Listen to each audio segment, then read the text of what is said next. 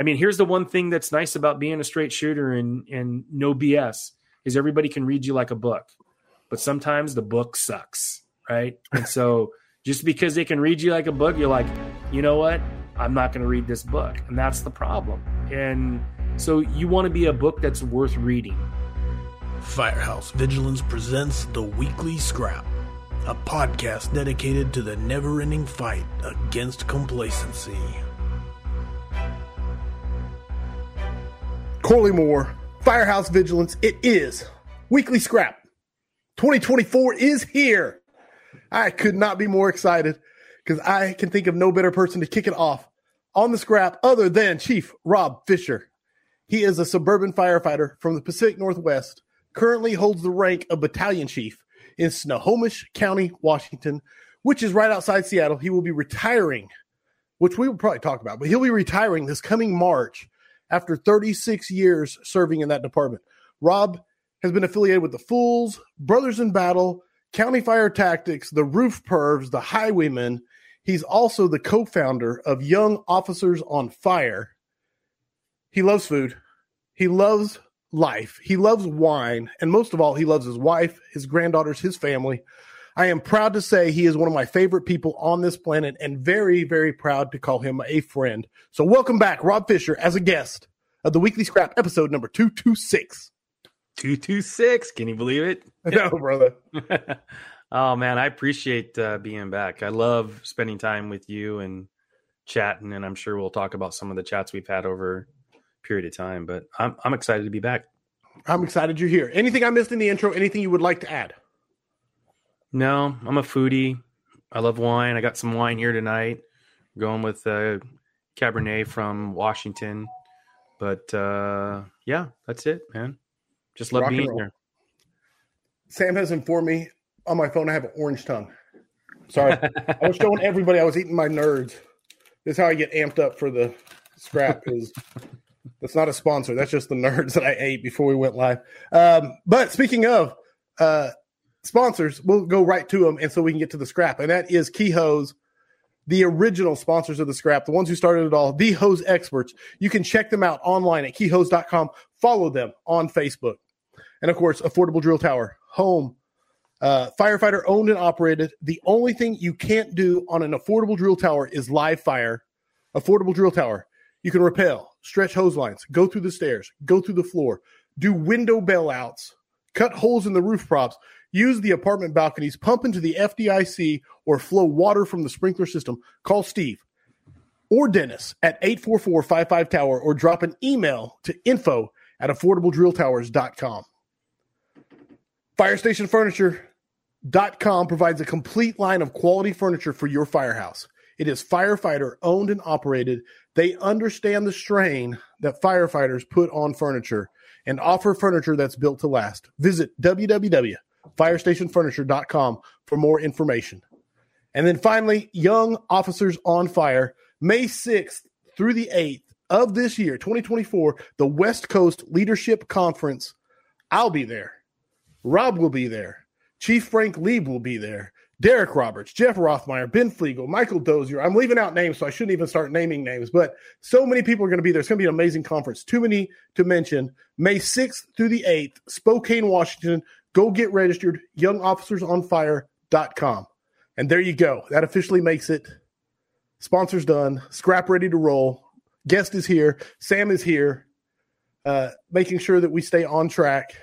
And all that being said, brother, you ready for 226? Yeah, yeah, I'm absolutely ready. All right, I appreciate Go I appreciate you promoting the uh, conference, and um, you know what was great is that uh, you were there last year. Uh, we brought you in and and I wanted to kind of pump everybody up and get them all excited. So um, I do appreciate you putting us in on the uh, on your sponsor list there. I don't know if we paid for that, but uh, if we did, no, I'll, I'll have my business guy uh, send you a few bucks. No, no, no not, not at all, man. That's just just just a hype, just just to pay back the hype. Well, Uh, coming from Greg Van Ham said LFG with three exclamation points. John Shackelford said, Good evening, brothers. Bradley Vaillancourt said, Let's get it. Uh, good evening, all from Joe Gavita. Excited for another exciting scrap. Got my notebook ready. Good evening, brothers. Let's go from Daniel Harris, Engine Company 24, Columbus MS. Is that Mississippi? Is MS Mississippi? Am I am I terrible? Missouri? Missouri? Is that MO? No, geography is not our strong. Wait, hey, it's the scrap. Okay, I thought Mighty Mo, but I wasn't sure. I don't know MS. Someone, uh, Marco, let us know. How about that? He'll know. in the house. Oh man, there's so much hype. Uh, there's about 40 people just saying hype. LFG checking in from Traverse City from Josh Morgan. Can't wait to hear what Rob has to say from Kevin McLean. MS is Mississippi. Laugh out loud. Someone's laughing at it. That's okay. That's okay. We earned it on that one. All right.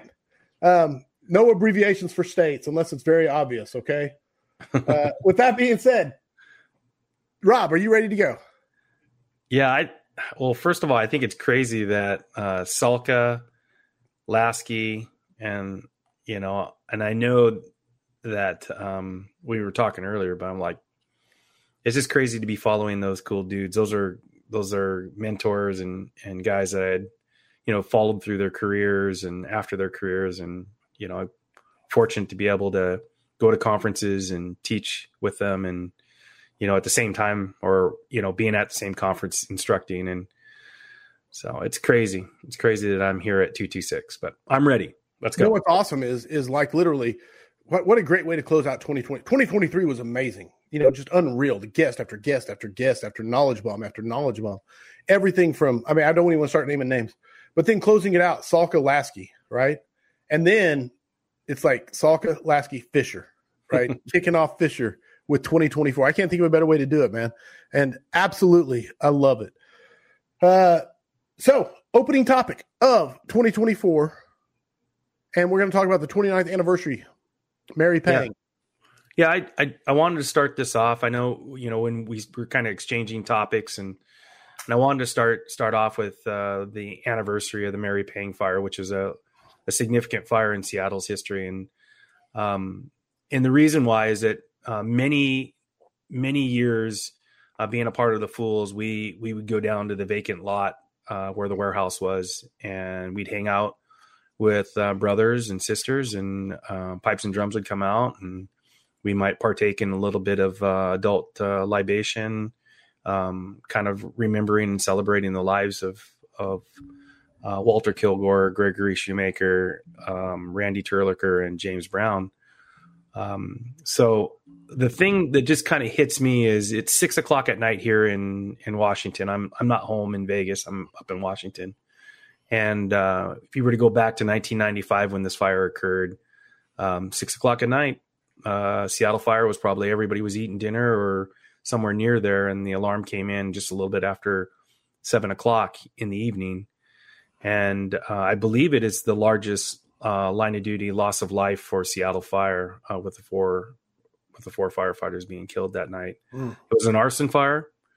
Um, the son of the family wanted to collect uh, insurance money, and he set the fire, and and uh, there was a floor collapse with uh, firefighters on the on the floor, and they basically dumped down into the body of fire.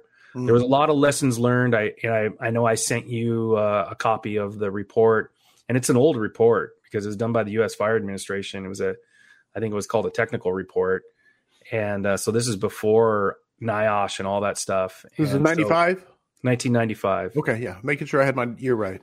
Yeah, so um, so when you read the report, there was a lot of lessons learned. Seattle Fire Department, um, you know, came out of this um, having to, you know, do a lot of changes as a result.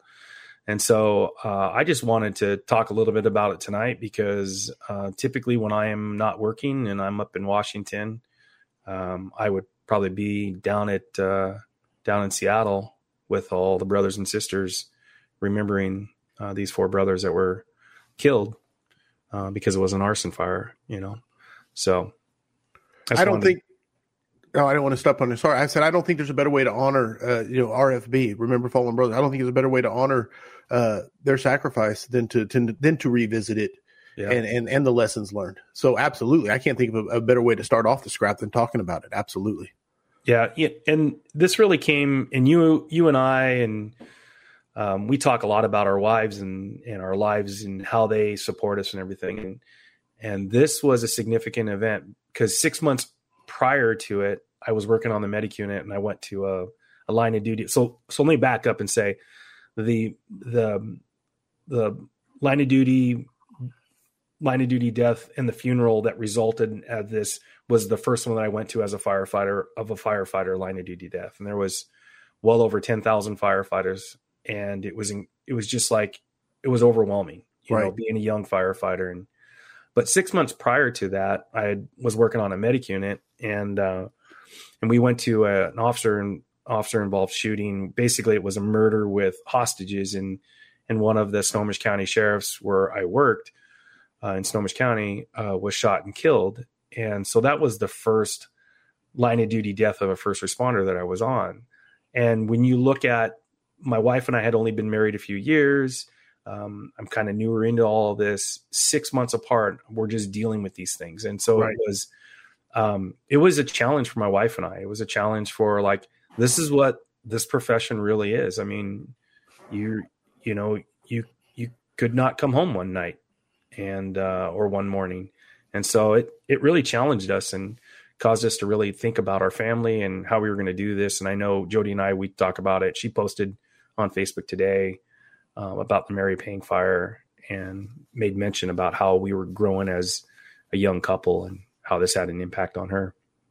No, without a doubt. And like you said, there's no way we do what we do without, you know, you have Jody, I have Amanda, and the support that we have in, in that regard. Uh, yeah. So, um, but anyways, I just, I just thought I don't want to start on a downer, but um, it is a fire that I think that everybody can learn from. Um, uh, I've studied it for years. You know, um, I probably know more about that fire um, than than a lot of the Seattle firefighters that are working there today. I mean, they know of it, but I've looked at it from different angles. In fact, I was in a meeting before this, um, and Phil Jost is retired deputy chief out of Seattle Fire, and and um, meeting with him, and we just kind of brought it up and talked a little bit about it. And I was saying, hey, where were you that night? And he wasn't on duty, but uh, his company was there, right? And uh, so we kind of talked about it, and but we'll we st- we'll start with uh, the big stuff, and then we'll get into the light stuff and start talking about Quints and all that other no, I love it. Uh, and, and, Sam, uh, Matt Musickit posted what I'm guessing is also a report. It might be the same one, but Sam also has the file that Rob sent, which is the the report he referenced from the USFA. Uh, so if you want to download that, if you want to reference it, if you want to study it, uh, Sam posted the link for it, so you can download it. Right on. Are you there? I lose you? No, I'm right here, man. Quiet. got quiet for a second, then I heard him. Oh, I was just letting you. I was letting you chat. That's why I didn't want to interrupt you. I don't want to. I don't want to walk. I mean, we, you and I, we did the nine L's together, and uh, the the well, it should be the eight listen. L's and the one C for for communication. But right. we did the nine L's, and I'm trying to listen, man. I'm trying to listen. Listen was as close as it got to capturing communication with an L word. Okay, you got to understand. There's only so many L words. Yeah. As I've been informed, there's only eight light bulbs on that L. I have been informed. All right, so let's do it. Limited staffing and or resources. Let's talk about the and I don't even want to say limited, but just uh task saturated, manpower limited, right? What yeah, when I, when is vertical ventilation appropriate? Let's just kick it off. Let's go straight to ver- let's go straight to truck ops and let's start talking tactics. I mean, obviously, being a West Coast uh, truckie back in the day when I was working on a ladder truck, but um, you know, I'm influenced a lot by the LA FD style, and um, so we we would do regular vertical ventilation, and I've and I've lectured on it. It's been part of my uh, lecture for Quint operations when I was lecturing on Quints, and um, and and I taught well the highway the highwaymen we we talk we teach about vertical ventilation from the West Coast perspective. And um, so the question always comes up is like, you know, when do you vertically ventilate? Is vertical ventilation uh, beneficial on every fire? And and the and I think the reality is is that when you look at the the number of fire departments in the nation, and I had to look this up because I, I didn't know because I, I knew that there was the you know I knew that the number was somewhere near thirty thousand, but there's twenty seven thousand, a little over twenty seven thousand fire departments in the nation. Okay. And only 15% of those departments have more than three stations. And so really what it, what it says to me is is that majority of us are running with small small uh, departments um, less than three stations. Now that doesn't mean that it's just their department going on the fire and it might be a mixed bag of things but in a lot of the cases the majority of the departments that are respond on these are are resource limited. So when i get the question of is vertical ventilation good at all fires? Well really it's it's very it's dependent on your resources it's it's dependent on the arrival of your resources, dependent on your staffing. I mean, there's so many things. But really, when you cut it and they say, "Well, what what are my priorities?" You know, well, the priorities should be put water on the fire and search the building. Period. And if you've got the ability at that time to do additional ventilation outside of horizontal ventilation, which is pretty easy, it's the fastest way to do ventilation. But if you have the ability to do vertical ventilation, I mean, it's been proven that vertical ventilation is effective when you can do it. The hard part is coordinating it and being able to do it in in a time frame that makes it beneficial for the fireground. So limited resources departments are really having a hard time or will have a hard time doing that. And in my department, I mean, when I started, we were a two two man engine company and we would go to fires. This is before two in and two out. We'd go to fires and I would be driving, for instance, we'd stretch a line, I'd set the pump, and we'd go in before the second engine got there. Wow, just the way we did things. right, then. right. It was just operate standard operating procedure. Standard operating procedure, and the next engine would come in would be a, another two person engine company, and they might secure the water supply, you know, and then then we were talking about if we got on the fire, then we're doing search. We weren't doing vertical ventilation when I first started. It wasn't until we were starting to get to be a bigger department. We were probably five stations that it then really started to be an option for us to be able to pull. And, you know, we started doing it on a regular basis. Now, in some areas, I mean, where we were at that time, we were a three person truck company. And um, so the idea of splitting the ladder truck and having doing primary search and doing vertical ventilation, it just it wasn't possible. But right. we would send additional engine companies and, and in my, you know, in in in my department or in our region, the majority of the primary search is done by engine companies or EMS units because we're fire based EMS as well. So they're done that way, and that the ladder trucks, limited ladder trucks in the county that I'm in, ladder trucks typically will do a lot of the support functions as vertical ventilation, additional ladders, and those things. And not that they don't do primary search, but that's why we have additional engines there. Right. And so when you look at the, the the resource limited department, it's just it's not typically uh, an option for them. And then, I mean, I think back to the days when we were really looking at a lot of this stuff. I'm looking at LAFD, I'm looking at the FDNY, I'm looking at these really big departments. Well, I probably was trying to implement tactics.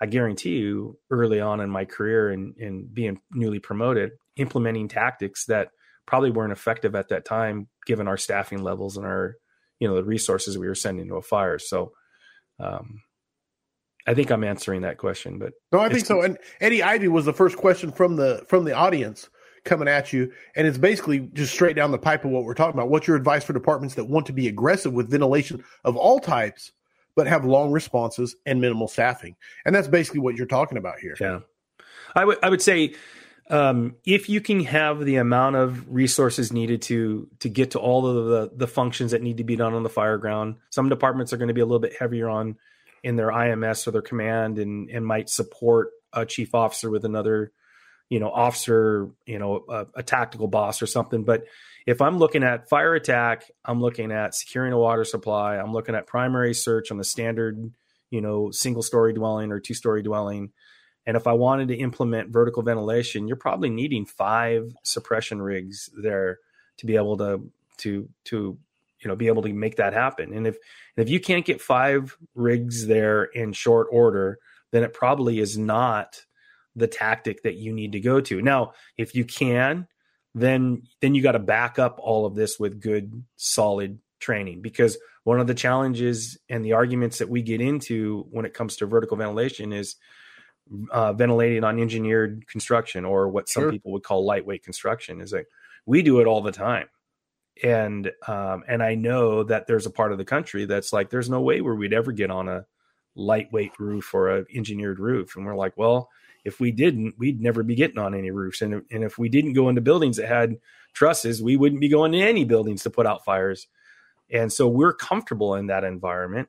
And so having the the proper training would help you out and and being able to like how can you be efficient, how you can be effective with vertical ventilation. So we'll do, we'll drill down here a little bit and say if you only have limited staffing and apparatus, what are your priorities on the fire ground? Priority is going to be put water on the fire. It's going to be a primary search and support it with some type of horizontal ventilation. That probably can be done with as little as, you know, if, if you're running command by the officer, probably can be done as, as little as like six people. And you got to back that, uh, you know, depending on if you're in a rural area, you're going to probably need tender or tanker supply, whichever you guys call it. And uh, if you're not in the rural area and you got hydrants, then you're going to need somebody to help get your water supply. So, um, the, my priorities would be water on the fire, primary search, horizontal ventilation, followed by vertical ventilation. There you go. Boom, boom. Uh, love it or hate it. I, I, I mean, I'll get to that one in a second. Uh, Scott Hope Jr. wants to know how does West Coast versus East Coast or geographical location in general affect truck company strategy and tactics? Wow, these are going to be some great questions. Um, Only the best of all, the scrappers, by the way. Only the best. Yeah, yeah. Well, first of all, I mean, staffing is a little bit different. So if you take a FDNY staff ladder truck or Chicago ladder truck, I mean, I mean, if they're understaffed when they're at four, and I go to my department, three is good staffing, four right. is great staffing, and uh, so you you typically have um, some different staffing, and, and, some of that is just urban department versus suburban departments. Um, but the other thing is is East Coast. So so to to back all of this up, I guess I would say is there's a lot of conversation about firefighting is local, and it really is local. It's very difficult for us to have uh, like a single this is the way we fight fire in the in the United States because the different types of construction, the different types of buildings, different type of demographics, different kind of staffing. I mean, it just it just makes it almost impossible. So so really, when we look at it, is is firefighting in general is is local uh, or regional, I would say. Then when we're looking at like for vertical ventilation and truck operations, now we're talking about the types of construction because it impacts the way that you're going to utilize a lot of the truck functions. And if we're talking about vertical ventilation, there's more um, engineered structures in the area that I am at than there are conventional constructed structures. Like I said mm. earlier, it was just like right. We just that's all we deal with. That's our reality. That's, our reality.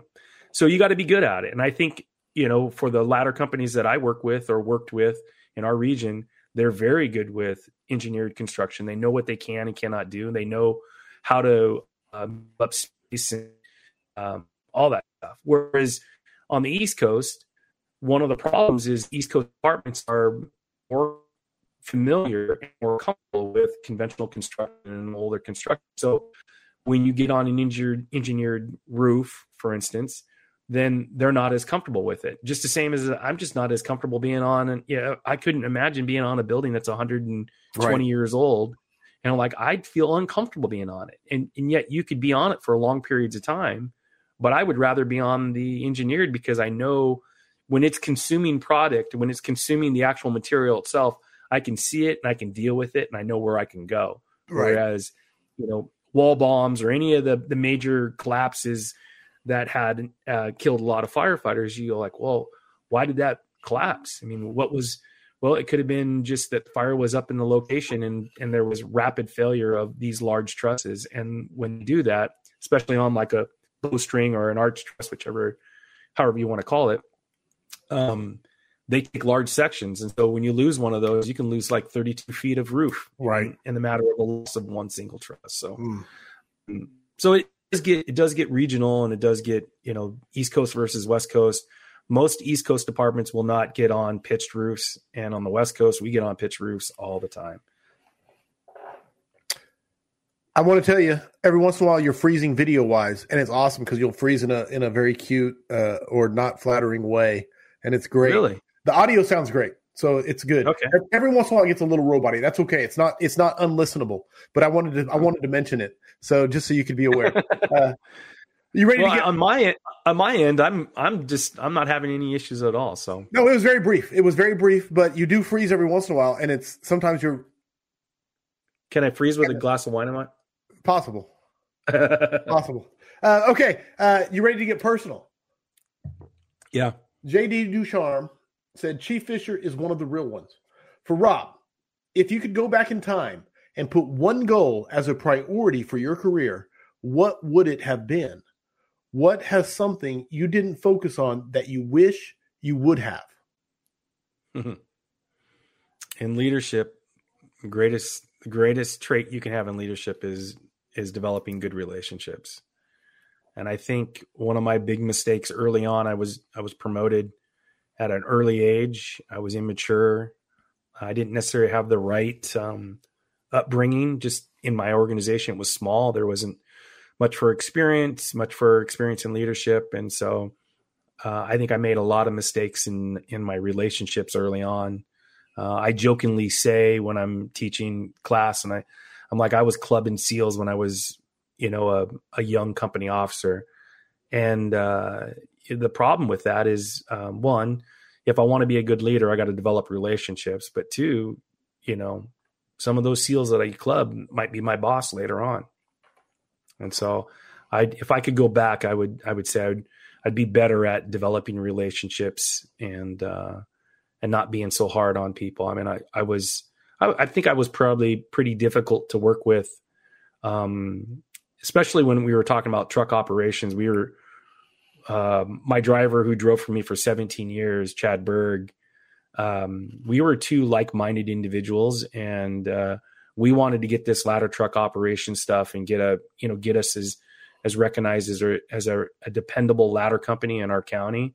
And i think we did a really good job at it but in doing so we we had a lot of collateral damage Right. with relationships and stuff. So that would be my big thing. If i if i could go back is is spend more time um really having a better understanding of the impact of relationships emotional intelligence all that kind of stuff and how I could how how I could make sure I foster foster them for the future. No, I love it, and and that's the paradox of it is is that as now that you're older and wiser, a little longer in the tooth, so to say, or maybe a little more gray in the mustache, uh, it's that's when you appreciate it because you, there, there was no way you could have appreciated even if you could go back and say, "Hey, I'm Rob from 2023. Listen to me, Rob from 1997, or insert whatever year." You need to develop relationships. Could he have heard it even? You know what I'm saying? Yeah, or does it take that maturity and wisdom? That's the part that's so tough. It's it's great, and I hope people very young take to heart what he is saying and apply it. But I, I don't know. It's almost like you have to experience the the downfall of of make the mistakes to learn it. Does that make sense?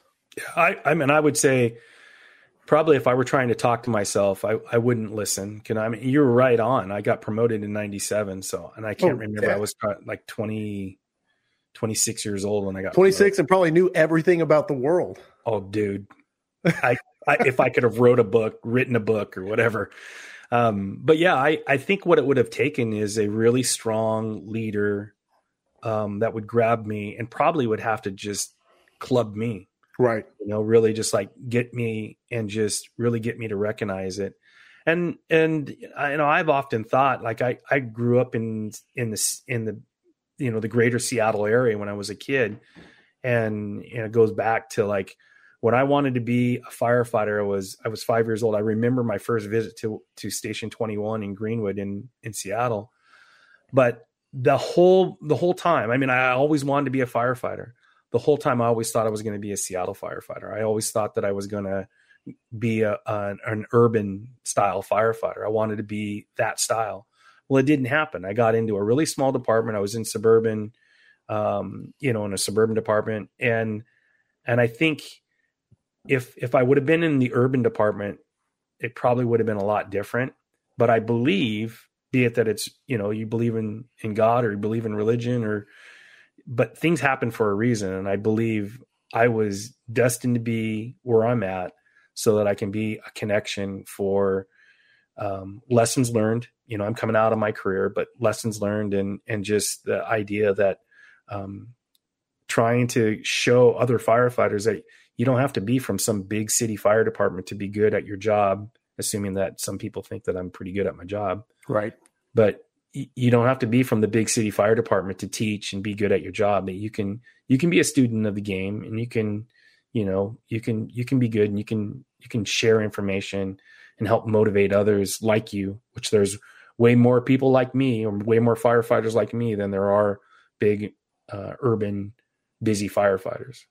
Love it, man. Thank you for the question, JD. Love the answer. Absolutely love it. Um, Jared Throneberry, it's right, it's right in that. So I want to throw this out. Jared Throneberry says, Rob, when building relationships, what's your main staple for establishing those relationships? What's your go-to skill, so to speak?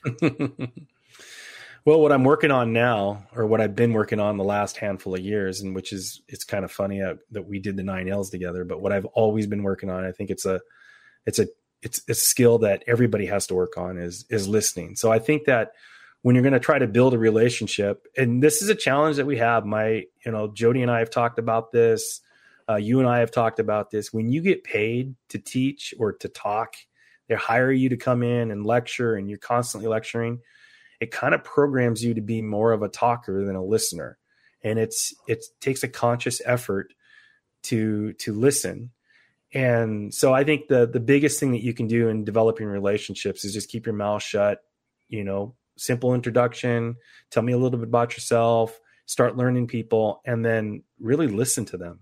Mm. And um, and and then you got to be consistent. You got to you got to be genuine. You got to come at them and and um, you, you got to care about them. Um, I can't remember the exact saying that um, Commander Mooney said when when I was going to the LAFD Leadership Academy.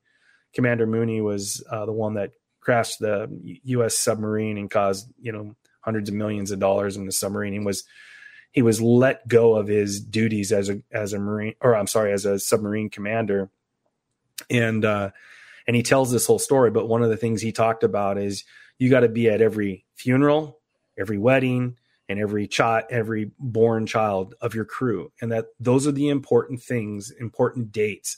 And as a good leader, you're always there and you're always remembering those with your your your members because they're going to remember the fact that you acknowledge them on their wedding, you acknowledge them when they had their their first child, and and you were there for them when they lost their parent or whatever it is, and and those are the keys. So that's being genuine. That's that's caring about your people and and showing them that you care and and being there for them constantly. So that's what I do to help develop those relationships. Boom, I love it, man. I do love it, and that's what that's what cracks me up is you talk about how how um you're not a good listener. You're like, I don't know why you had me on for the the the third L or the second L, which I, yeah, I get my L's mixed up. Why would you have me on for listening? And because you're one of my favorite people to talk to because you listen so well. I can bounce so many ideas off you. You're such a good sounding board. Jody, I know, I know, I know my wife's watching right now, which hey honey, I love you. She's in Vegas, I'm up here in Washington, but um she Jody, hopefully you're hearing what Corley's saying. Corley's Corley's. Yeah, I appreciate, well, man. I'll, I'll, give you five bucks later. No, I even called you the other day because I'm working on this new class for firemanship. It's the the Culture Forge, and I'm excited about it. I'm very pumped. But I called you, said, "Dude, I got to run this by. I need to run by everything I'm thinking about for this, and I need to sound it off you. You know what I'm saying? Because you are a phenomenal sounding board. I so I, I, know I'm just complimenting you right now, but no. Uh, one thing you said to, to bring up, and I want to talk about it, which is you got to catch one of my classes, the nine L's, and afterwards you gave me some of the most candid feedback I've ever received. Mind you, you you asked. I did. No, hundred percent.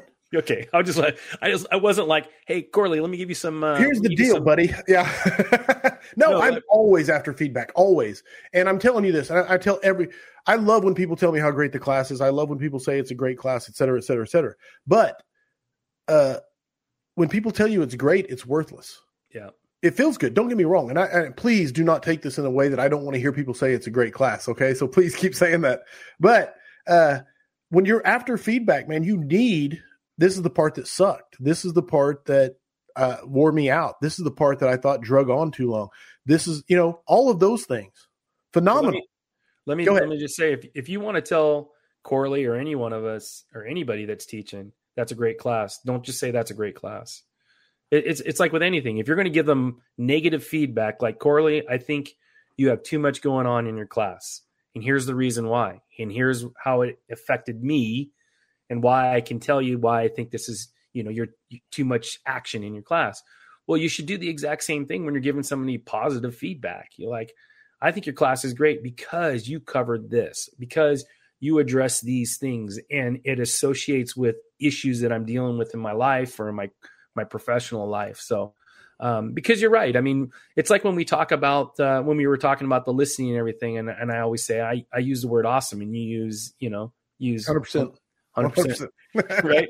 And and those become those becomes things that we do that are just like it's white noise, like it's a white noise, but it's it's just it's it's a response, just like almost a you know um, um, a reflex style response. Yeah that you just fill the space up when in reality, you know, I do think a lot of those things are something other than awesome, phenomenal, great, you know, right. all the but you've got to put something behind it. You can't just say, "Hey, that was a great class." You know, it's like back it up with something.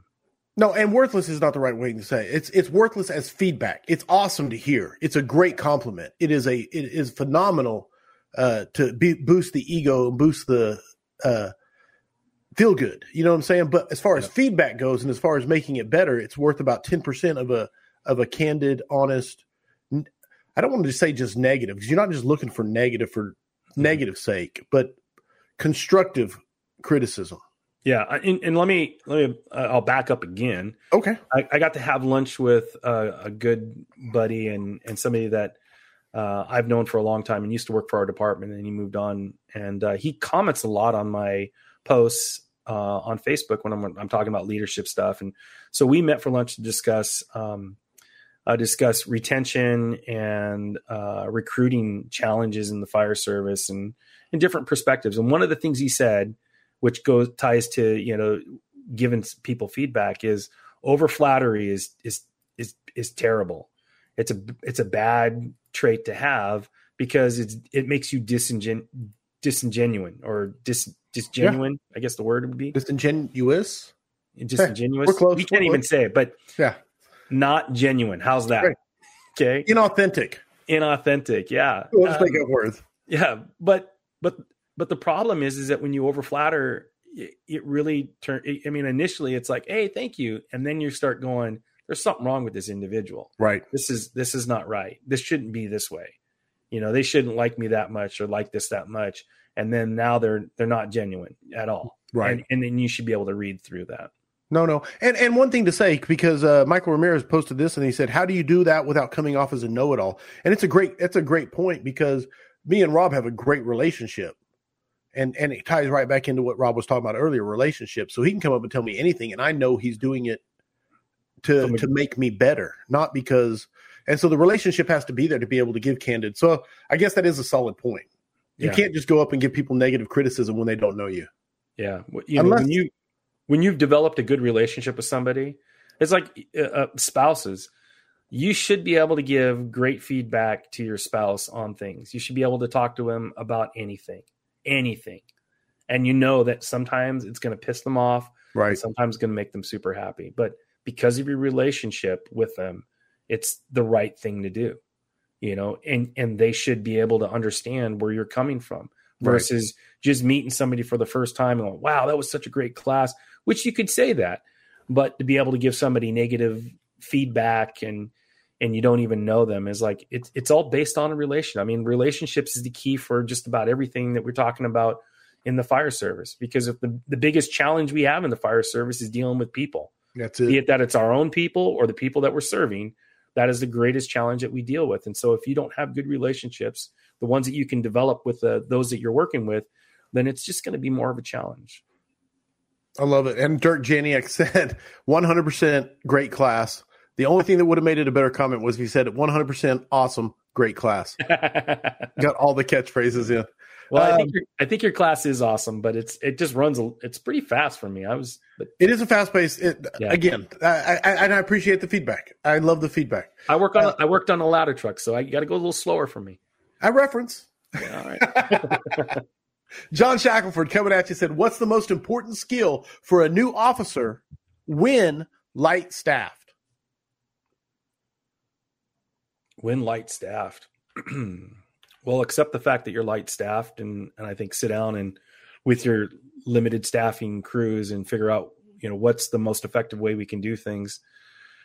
Um, look to the bigger departments for how they do things because it makes them efficient. But realize, which is probably one of the lessons that I've learned, realize that you can't implement the way they're doing things. It just just isn't going to happen. Mm-hmm. Um, train every day. I mean, that's if there's I I don't train every day. I mean, I'd be lying to you if I said I trained every day. I tried to train. I mean, back in the day, I trained every day. I trained mm-hmm. sometimes multiple times in the day. Uh, but here in the later parts of my career, um, and not just because I'm a battalion, because I think battalions one of their one of the things that they detach themselves from their crews too easily, and they're too administrative. It, the the quality of a good BC is a BC that's out training with their crews on a regular basis. It doesn't mean that they have to do all the training, but they should be out there while they're training so that they know what the capabilities of the crews are and they know um, what the fire ground tempo is going to be.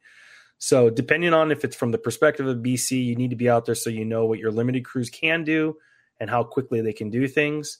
If it's from the company officer perspective, and you got, well, if I'm talking, if you're talking about limited, if it's less than three, you and the other, you and your other firefighter um, have to work, train together every single day and um, you know, I, I, I, guess that's all I would say is just regular training to make sure that that you guys know what you're capable of doing. Um, if you're going to sit back and go, man, we'll just cross that bridge when we get there. It ain't yeah. going to happen. You're gonna you're gonna have your asses handed to you. So, and and to bring it full circle, I don't think anything forges a stronger relationship than shared hardship, like shared struggle through through rigorous training, Or, sweat and blood, sweat and blood it, together dude. You, I mean, I, I just think back. Well, you could look at you can look at any of of battles, wars, anything, and the brother and sisterhood that's brought together of units that had um, had battled together and bled and sweat and everything else. Same thing in the fire ground. When you bleed and sweat together training and, and you do it on the on the fires and you go through some serious shit, which we do in our profession, um, it's only going to pull you guys and gals closer together. Love it. Cameron Cooper coming at you. He's right here in Oklahoma. My young brother, he says, What, Rob, what is your standard staffing on truck and engine companies? And do you have established roles slash jobs for those writing? Example, like the FDNY having the Ironsman. Yeah. We, so in my region, um, outside of the city of Seattle and maybe the Spokane, city of Spokane. City of Seattle has four man minimum staffing across the board, all engines and trucks. But in my region, in my county, three person staffing is what you see on the trucks. On occasion, you will have a fourth on the ladder. And one of the things that was unique back when I was working on a ladder truck, because we were fire based EMS, um, our transport be it it was a medic unit or a BLS unit. It all it changed over the years. The two on the EMS unit were part attached to the ladder truck. So we would have a three person ladder company, two person EMS unit. And when we would go to fires, we would go together as a kind of, you know, I don't want to call it a light force, which was a LAFD term, but we would go together paired. Right. And they would function as the two person inside team, which would do the primary search and we would function as all the outside stuff. So we took care of ground ladders and, and vertical ventilation. So our staffing was three. And we did one of the first things we did early on um, in developing our truck company operation culture was tool and job assignments is the way we called it, but some people call it, uh, you know, your assigned uh, job or whatever it may be. But we had tool and job assignments, so it breaks down real quickly um, for the specific jobs that we were going on. So if we were going to be going to a smoke in the building, this is what you carried. If we were going to um, a working structure fire in a dwelling, this is what, and we were going to do vertical ventilation, this is what we did. So it broke it all down. And the cool thing back in in in that time period is we were transitioning from firefighters having to be told by the company officer, I should say firefighters being told by company officers when to get their mask on, when to grab, what to grab, all those things. And we were trying to streamline this system and go, these firefighters are smarter than we give them credit for. They can figure out that we're going, if I, if I say, hey, we're going to the roof for ventilation, my firefighter should quickly be able to memorize what equipment is required when we do vertical ventilation. So Right. we had cheat sheets on the ladder truck. Most of them, well, everybody had them all memorized. But yeah, More autonomy, more more responsibility, more empowerment. Do you think uh, on the individual? Yeah. Okay. Okay. it and it's just it's perfect for leadership because when they then uh, start testing for or when they get their check offs for driver or their check off for company officer they've now been through making decisions on their own and, and knowing when to do it i mean that's just it made them a lot better leader down the road versus always being told what to do and then one day all of a sudden you're telling everybody what to do and it just is it's a different a different way to approach it and i think it's a really good way to, to do it we even went we went as, as far as making tool and job assignments for the engine companies and they're they're still in in effect today and i think we started them probably 22 years ago Oh wow. Oh they're wow. still they're still around yeah That's awesome. Um, Scott Hope Jr. asks, you get assigned a new crew member. This is very specific here. You get assigned a new crew member to your truck company that has a pathological fear of heights. How do you address this as the company officer and from a standard leadership perspective? No soft tosses. I don't. Yeah, yeah. they have a fear of heights pathological apparently. yeah wow um i wasn't expecting a question like that i, I, guess was not either. I, I I got halfway through it and I'm like, oh boy, have fun, Rob. It would be okay let me just just say just kind of answer it so i'm kind of giving myself a little bit more time to think about this. Um, from my region the way when they all go to the academy together there's plenty of things that they're doing that this would be addressed at the fire academy probably before they're even assigned to the crew. Mhm. and a fear of heights is probably a pretty hard thing to have in being a firefighter. Um, it would be like hey i don't do really well with blood and vomit and right. all this other stuff. So if you if you can't palate that then you will have a hard time in this profession and and it will be very very difficult on you. So um so i would think that it would be resolved. I can only speak for my region. It would be resolved probably in the time period that they're at the academy and they're transitioning to being a pro B in our department. But if they made it through all of that and never got recognized and now they're coming to my company i'd have a first i'd, I'd be 100% honest with them this is going to be very difficult for you Mhm. and that um, we need to get you over this because this is just not going to work Right. and i can i can do what a lot of company officers would do try to pass you off to somebody else and just sweep it under the carpet or we can address it and try to take care of it and i can coach them through you know I think i mean i know that you said pathological but i think most fears can be faced Right. and can be learned you know you can learn to deal with them and manage them and uh, I mean, I'll be honest with you. When in my day of being a ladder truck, it, I was like, I could climb up the ladder real quickly and jump on the roof and run all around, and I felt really good. Well, probably a few years ago, the crews were training. Hey, chief, come on up here, and I go to climb the ladder. I'm like, whoa, and I get on the roof. I'm like, oh, is this should you know?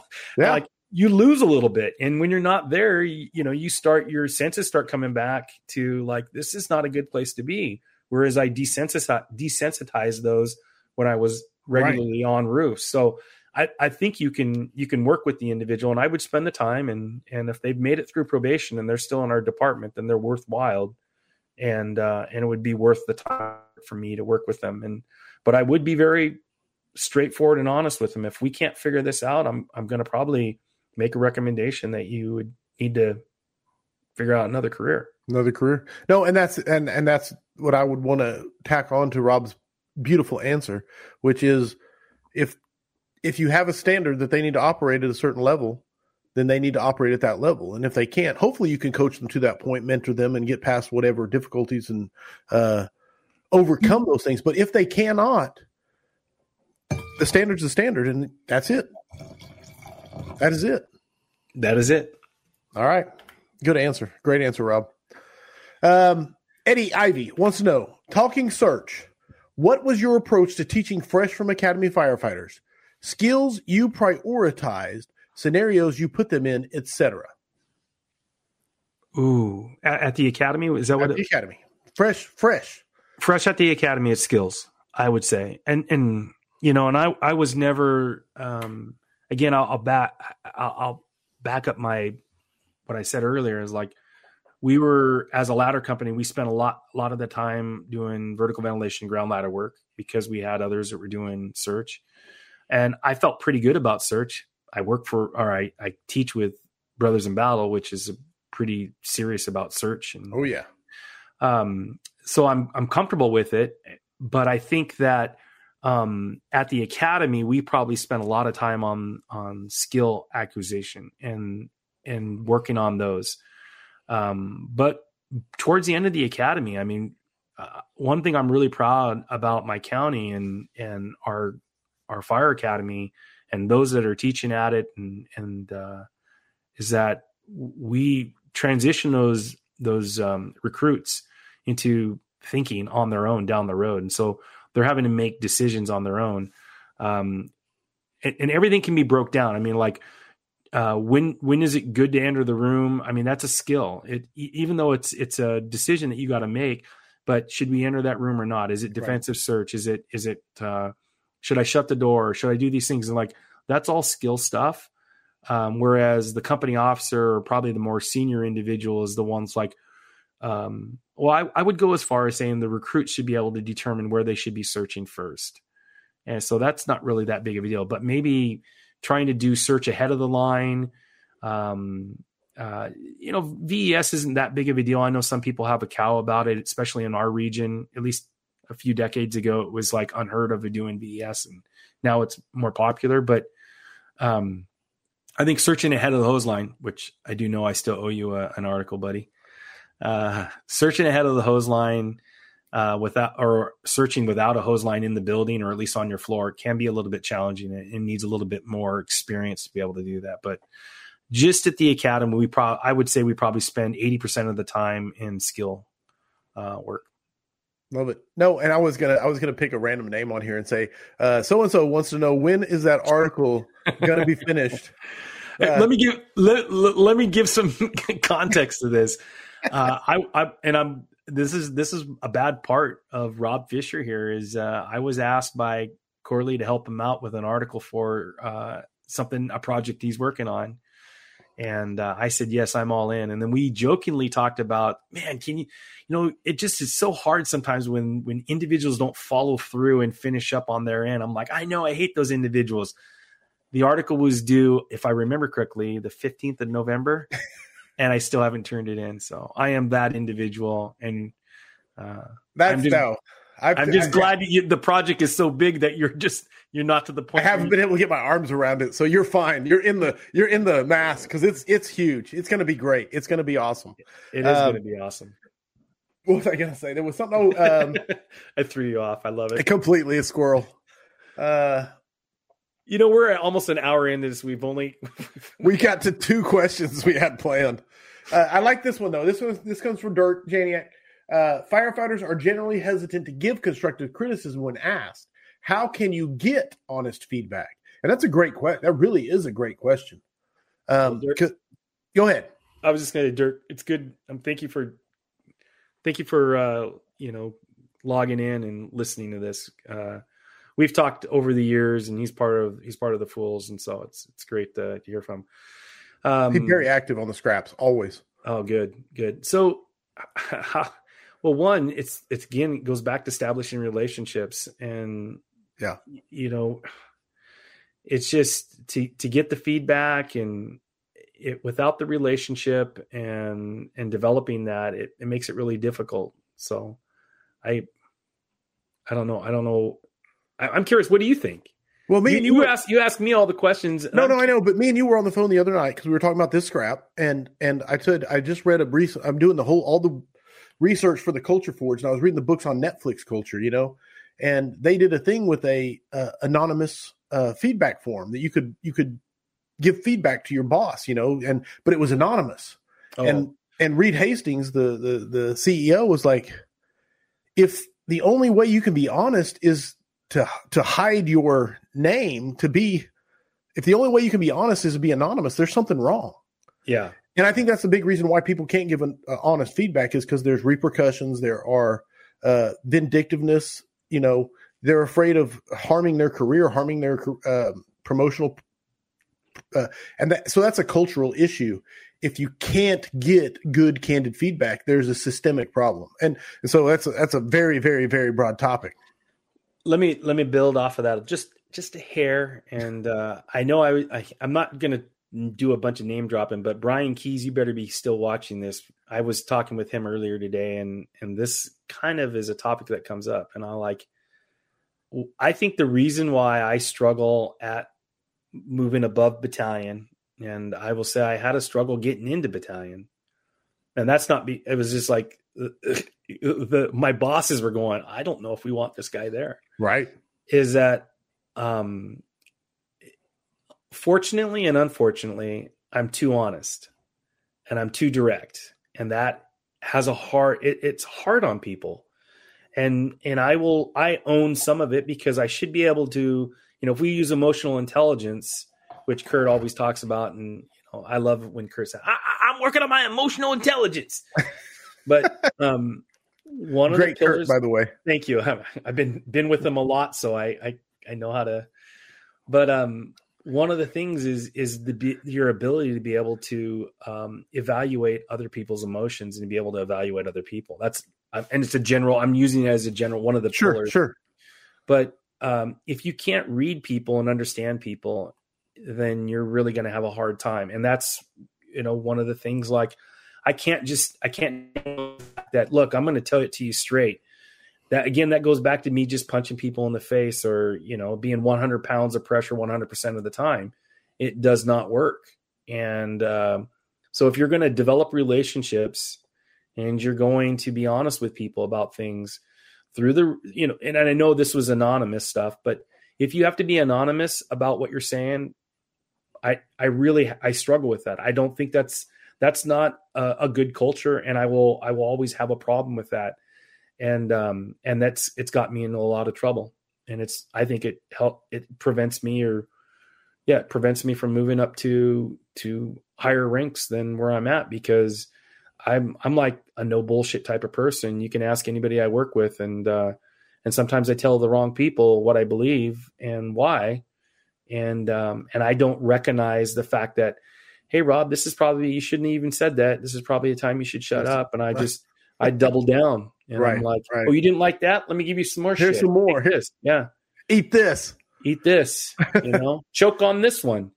And no. um, and it's tough. And and we we like I said, I, am going to tell a quick story here. I'll try to make it quick because I don't want to derail your scrap. The um I did a, uh, and the vigilantes know this because I shared the story with the vigilantes. But uh, I did a, I did it recently. I adopted Eric Lang, Biscayne County. He he sent me a thing on humil- honesty, humility, trust, uh, HHT. Man, I'm getting it wrong. So it was a it was a really cool evaluation process you could use. I wanted to use it for my company officers to evaluate each other. But before I ran it out blind, I wanted everybody on my shift or my battalion to use it on me, right? And I sent it out to him. It was anonymous because I, uh, again, I said, hey, you don't have to put your name on it or anything. Just let me know what you think of how things are going because I need feedback, right? Um, be careful if you do that because you're going to get feedback. And I'm telling you, when I got the feedback, my defenses were firing. When people told me stuff, I mean, they could rate you on a scale of one to seven, okay? And some of my people rated me a 1.5 and a two on some of these things that you could be rated on. Okay. And so I, my, my defenses were like, what, what is, what do, they, they not, do they not know me? Yeah. Do, what did they give that guy over there? What, I, am telling you. And it was like, uh, and I really had to step back and look in the mirror. And, and, and this is the part I wanted to make the point about was what the coolest part was the people that rated me the lowest, even though it was anonymous, they signed their names and it wasn't in a vindictive, like, this is how I feel, sign my name. And this is, it wasn't like that kind of way. It wasn't rebellious or anything. They actually signed their name, said, if you want to, if you want more information or more feedback on this, please reach out. And I, you know, after getting over my initial defensive shock, I actually got to call them and say, thank you for being so honest and actually had good, super productive conversations about it. So, um, I don't know the point on that about the anonymity and the, uh, like, if you actually give people the ability to do so, they can be very, very, very constructive, and they will sign their name to it. Is my was the whole takeaway. Uh, depending on if they feel like they're going to get punished, but anyway, so well, it, comes down to likelihood is that uh, too many leaders would uh, be it that it's punish or Vindictive, come off or yeah. vindictive, Punitive, yes. Too many leaders do it. I mean, I I don't know what you know. If I were to give it a number, I would probably say it's it's at least seventy percent of the leaders that are out there, you know, or more. They struggle with feedback. They struggle, and and so you got to be you got to give it with, you know, like I'm just giving you uh, these things and then back up. I mean, right now my department is doing a uh, survey on a bunch of stuff, and this is the third time we've done it. And the second time we did it, there was a lot of really harsh comments that were made. And um, you know, the problem is that when you make things personal and attack people, you're not going to get very far with things. But be listening. You know, if you're in a leadership role and and you have a hard time with feedback or you have a hard time with people being honest with you, I, I you probably should figure out doing something else because that is what leading is leading is all about. And you better have some thick skin. You better be comfortable being criticized. You better be comfortable being questioned. You know, all of those things. If you can't do that, you're going to have some challenges of being a leader. Now, the challenges is just like you just turn around and just say, this is this is what I'm doing and how I'm going to do it and you don't take any feedback at all and then guess where you're at Right. you're at a place where everybody is going to give you poor feedback they're going to be very personal with it and they're not going to they're not going to put their names to it because they don't want to be they don't want to have you attack them and Well, they can't afford it. Yeah. Honestly, their careers can't afford it. in a perfect world we should be able to have conversation and i should be able to say you know corley i don't like the fact that you don't wear shorts Right. you know when we're out That's at the beach it is weird when we're out at the beach you should be in shorts not pants you're the only person i know that wears pants to the beach Look, my legs have to be protected by a thin sheet of fabric of some sort. Okay. But I can tell you that because we have a Right. relationship. No doubt. Hey, believe me, it's weird. We're going Um, to be a relationship. I also can't stand next to a bed for any length of time. Like I have to jump in the bed because there might be something under there that's going to grab my feet. Oh, really? Yeah, that's a, that's a real thing. Okay. All right. Amanda's got to work on some things for you. okay. Anyway, um, where were we at? Uh, Dirk completely derailed the scrap with that current question on constructive criticism. Uh, there was another point I was going to make, but it's gone poof to the wind. Uh, I love it. What is the most important core value? This comes from Joe Gavita. The most important core value you have carried with you. I, I, man, I'm going to leave that one alone, Joe, 'cause that's too close to the five questions. So we're not even, even going to touch that one. I, I cut it off midway. Uh, what is your advice? I got a couple questions coming at you in this regard. What is your advice on motivating a crew to train on basic skills, like pulling a hand line, throwing a ladder, forcing a door as a new guy? My advice How do you keep Well, them motivated all for of- the basics? all of my um, mentors or those that I looked up to and that were great in their profession, they would always say, you know, be good at the fundamentals, be good at the basics, and and a lot of that stuff is is is being good at the basics, and and we'll just use masking up. Um, I did a podcast the other day, and I think I talked about masking up as well, but uh, masking up and if you're not good at the basics, it takes you forever to mask up. An example, when I was in the training division, we used to, back in the day, we would like uh, time everybody quarterly on their pack time. So how quickly they can put their pack on. It was their, the state standard was one minute and the partner was five seconds. And so everybody would just like, and, and we would do it in an unrealistic environment. You would lay out your pack perfectly on the bay floor you know everything's ready to go and you would put on your pack and guys could throw their packs on and their mask everything time Yeah, time. they could do it in they could do it in 25 seconds Right. so then um it became real popular to start hey just just mask up. Go from standby you know? You're on the fire ground. You're standing at the front of the building you know? Hey more we need you to go in. Put your mask on your face. How quickly does it take you? So a lot of these guys that were doing 25 second mask up times we're doing 25 second i'm sorry 25 second scba times we're doing 25 second mask up times. I'm like how is that possible? Right. you can put your entire pack on Right. In 25 seconds, but you can't just put your mask on your face in 25 seconds. and um, and, and that goes into like we do things in cycles and you get it and when i take you out of a cycle and i put you into one piece it's it's it's hard to do but really what it comes down to is if you can do the basics like masking up and you just do it over and over again then as long as you do it on a regular basis it will be easy for you to do things it's no effort whatsoever it allows for you to be able i guess the thing that I would tell you is is if you do the basics over and over again, throwing a ground ladder, stretching a hose line, masking up, just those things, and you do it over and over, it becomes second nature. You know, cliche to say that. But what it allows for you to do is it allows for your brain to be able to do other things. Frees up that bandwidth.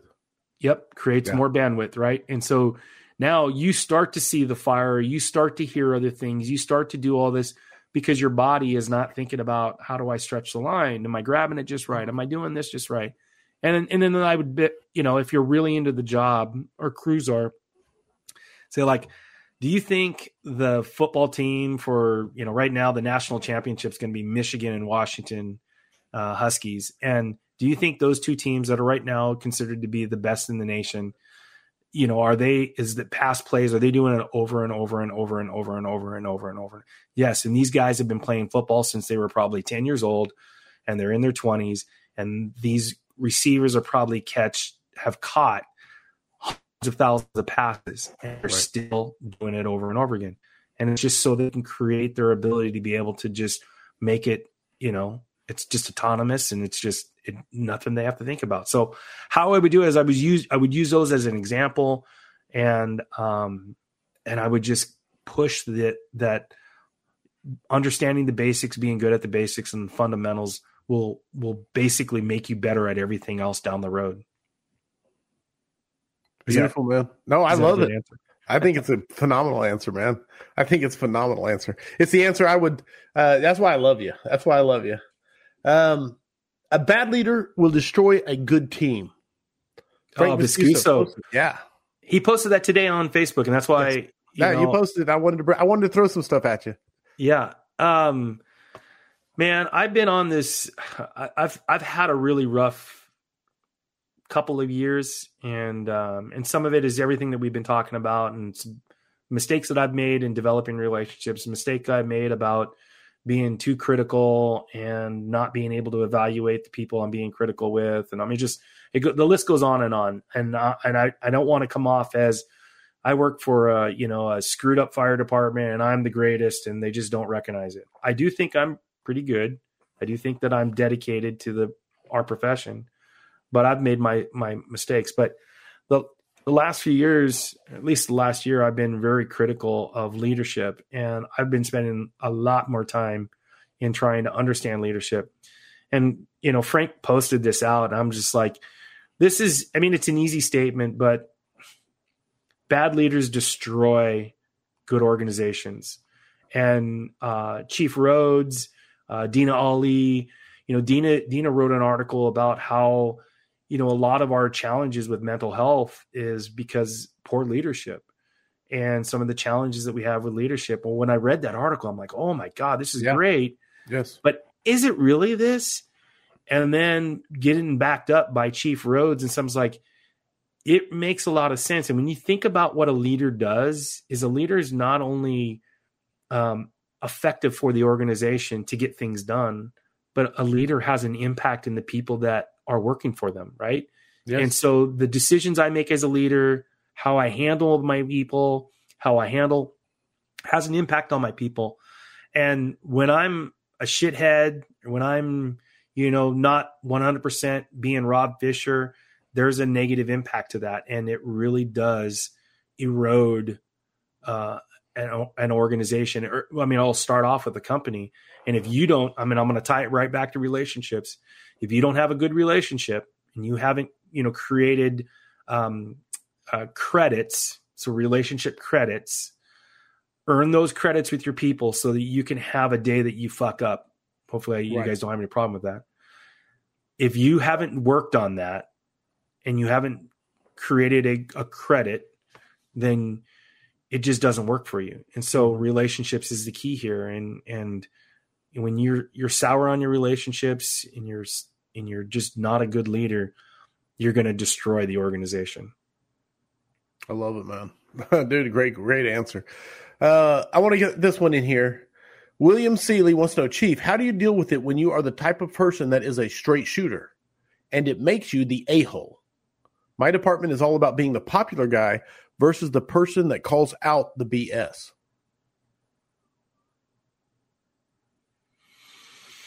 Yeah, nothing, that's nothing but soft tosses. yeah, I, um, you know, I wish Frank Viscuso was on with us because I would I would turn this over to Frank. He's got a lot more experience in this stuff. I, God, you know the the problem is is uh, you really got to evaluate. You know, maybe spend a little bit more time understanding emotional intelligence. And I know mm-hmm. I brought it up, but so you can understand the environment that you're in because you know one of the other pillars of emotional intelligence is understanding the the social aspect of things. So you you can evaluate your social surroundings and how you have impact with the in, er, surroundings and and how it impacts you. So uh, I would I would spend a little bit of time studying um, emotional intelligence and in and having a good grasp of that, so that you know the situations that you're in because. It, it, there's extremes in things and right. never does one extreme is it better than the other and i can say look if if i'm I mean, here's the one thing that's nice about being a straight shooter and and no BS is everybody can read you like a book, but sometimes the book sucks, right? And so just because they can read you like a book, you're like, you know what? I'm not going to read this book, and that's the problem. And so you want to be a book that's worth reading, mm. and and if that's the case, you've got to appeal to your audience, and and uh, those who know me know that I don't appeal to my audience very well, and I'm very critical of a lot of a, a lot of the of my audience, I guess. And um, and but I try to get better at it. I'm not good at it. I could be way better at it. So I think that uh, you you you ha- just have to learn how you can give that you know no BS uh, feedback and uh, and be a straight shooter.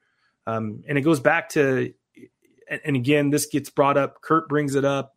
You know, a few people bring up. I was like, oh, Rob's Rob Fisher's ten pounds of pressure, one hundred percent. I want to go on record. I know I've said it before. I was going to bring it up, but go ahead. but I didn't. I didn't come up with this. I I stole. I don't want to even say I stole it.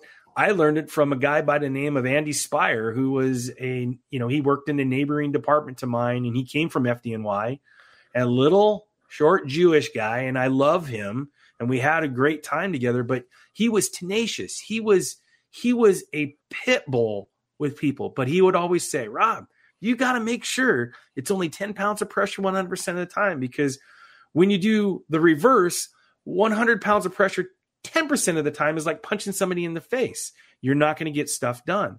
And if you want to get movement on things, you've got to be able to evaluate how much can they handle and be able to push just enough. It's uh, for those. Well, I mean, today's generation don't know how to probably don't know how to use a clutch unless you're riding motorcycles. But um, the way you the the way you get the car moving with the clutch is you got to give a little bit and a little bit of gas, and it's a balance between the two. A little too much on either end, and you know you're going to stall it. So you're, you're, you you're, you're, making some horrendous noises. it doesn't look good. Now this is that's for all the old guys that right. uh, drove sticks back when you know when we were in high school and stuff. Love it, man, dude. That was a phenomenal answer. I love it. I've had to timestamp it. Phenomenal. Awesome. 100 percent. One hundred percent. No, uh, uh, be a book that's worth reading. That is such a like. I love that answer because sometimes the book does suck. Yeah. And and the book is true, but that doesn't mean that people want to hear it. And so, William, I hope uh, you understand that uh, that was that I love it, man. Be a book worth reading. And here's the cool part: it comes full circle, going back into big old giant arrows back on each other. Goes back to relationship because yeah. if you have a relationship, then you can give candid and be a straight shooter, and and that's what it comes down to. And then you can actually be the a hole that people want to hear from because they value what you're saying because of the relationship. Yeah, you, I, I mean, I, two things. One, I would say, I get that be a book worth reading. I'm I'm working on, you know, I'm going to be retiring in a little bit, and I'm working on like if I'm going to have a speech and if I did, what would I say to to these young firefighters? And one of the things that I've I want to say. And one of the things I've learned is like have a story worth telling. Mm. Right. And so that's kind of like where I tie it to the, with the book. And then the other thing is when you look at the importance of relationships, I mean, it just, I just cannot, you know, I just cannot emphasize enough how important relationships are. Trust me, I've screwed this up. I have screwed this up in the fire service and uh, I don't say I pay dearly for it because I'm happy with what I'm doing, but I've you know I've had I've had missed opportunities because of issues with relationships. But if you look at um, the old at you know the old uh, idea of the used car salesman, and what does a used car salesman do? They develop the relationship, albeit it's you know, you know disgenuine or disingenuine or whatever the word is but they work on establishing some type of relationship with you so they can build your trust and your confidence and when you have a relationship you you know with that starts building trust and confidence in you. So you when you develop a good relationship genuine relationship you're gonna be able to build trust and confidence. And with that gives you you know gives you that clout the collateral to be able to have room for making errors.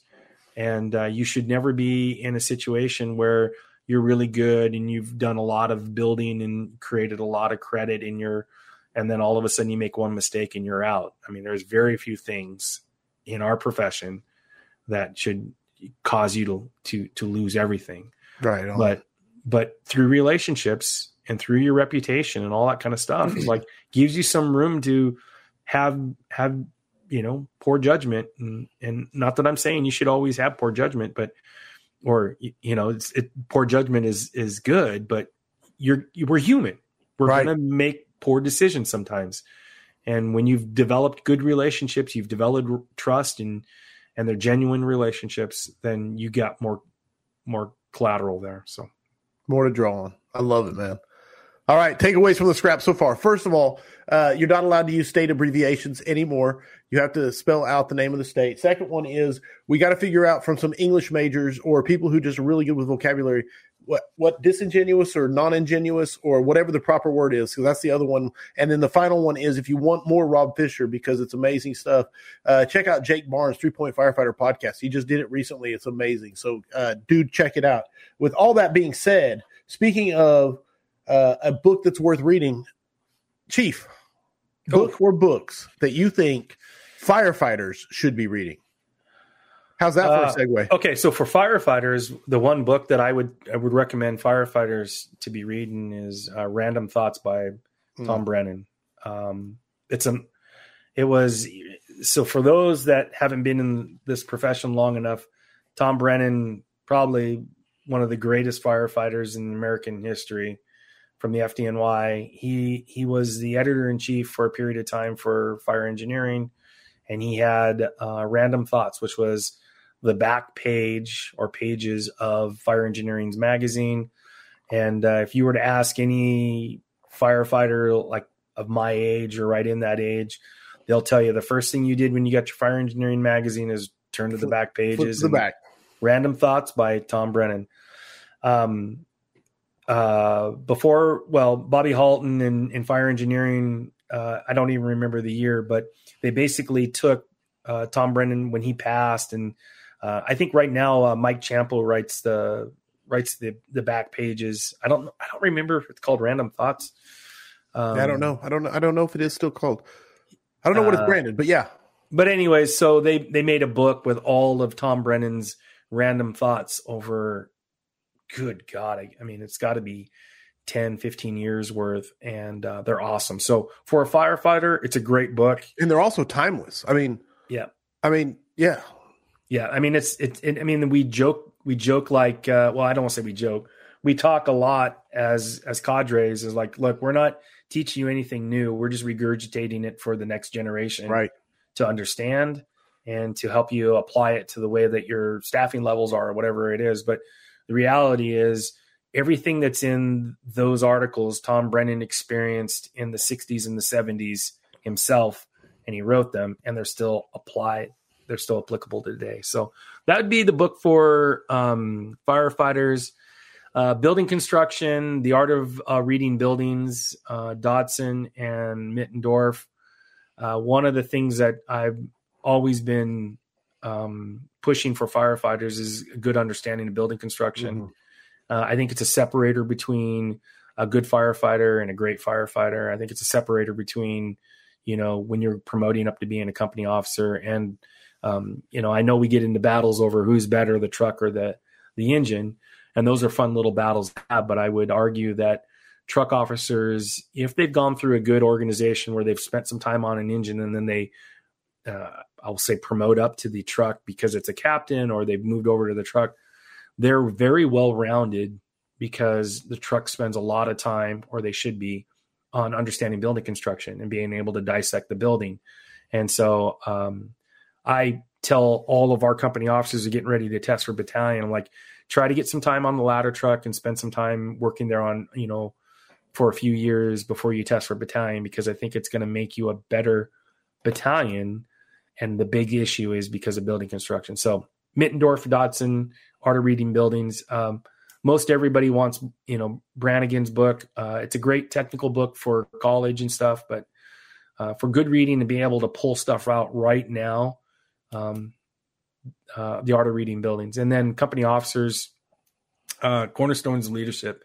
Mm-hmm. That's the one that I'm reading right now. Um, I wish I, I, it's almost an excuse to say I wish I had more time to read, but I just got so many things going on. I just find it really difficult to sit down and and dedicate the time. And I've never been a really good reader, so if I want to read, I really got to dedicate time and effort to it. So I'm just getting through um, Leeb's book, and I want to have it done by May so that you know when he comes and, and teaches. Uh, actually, I'm going to see him in a couple weeks when we go to ODP. He's going to be at ODP, but um, uh, Cornerstones of Leadership is probably one of the better ones up there for yes. the newest ones coming out. Uh, nine L's. If you know you, everybody that's on here has already probably bought the nine L's, but nine L's is a, a phenomenal book, um, awesome book you know all the awesome audible audible specifically the second chapter on the audible. Uh, audible is great too uh, in fact going back to meeting and having lunch with my buddy uh, jeremy stocker spends a lot of time we, we talked about the nine l's and he says you know i spend a lot of time uh, reading and doing audible audible books on leadership and listening to all the great militaries and all military leaders and everything and um and the american fire service just it's just it's really difficult to like kind of distill it down so that it speaks to the firefighter. And and the one thing he said about the nine L's is like that was probably one of the best books in doing so, and that uh, you hit the the nail on the head with that. So well, nine L's is that. another great book that I would. If you don't have, get it. Uh, particularly, especially listen to the audio.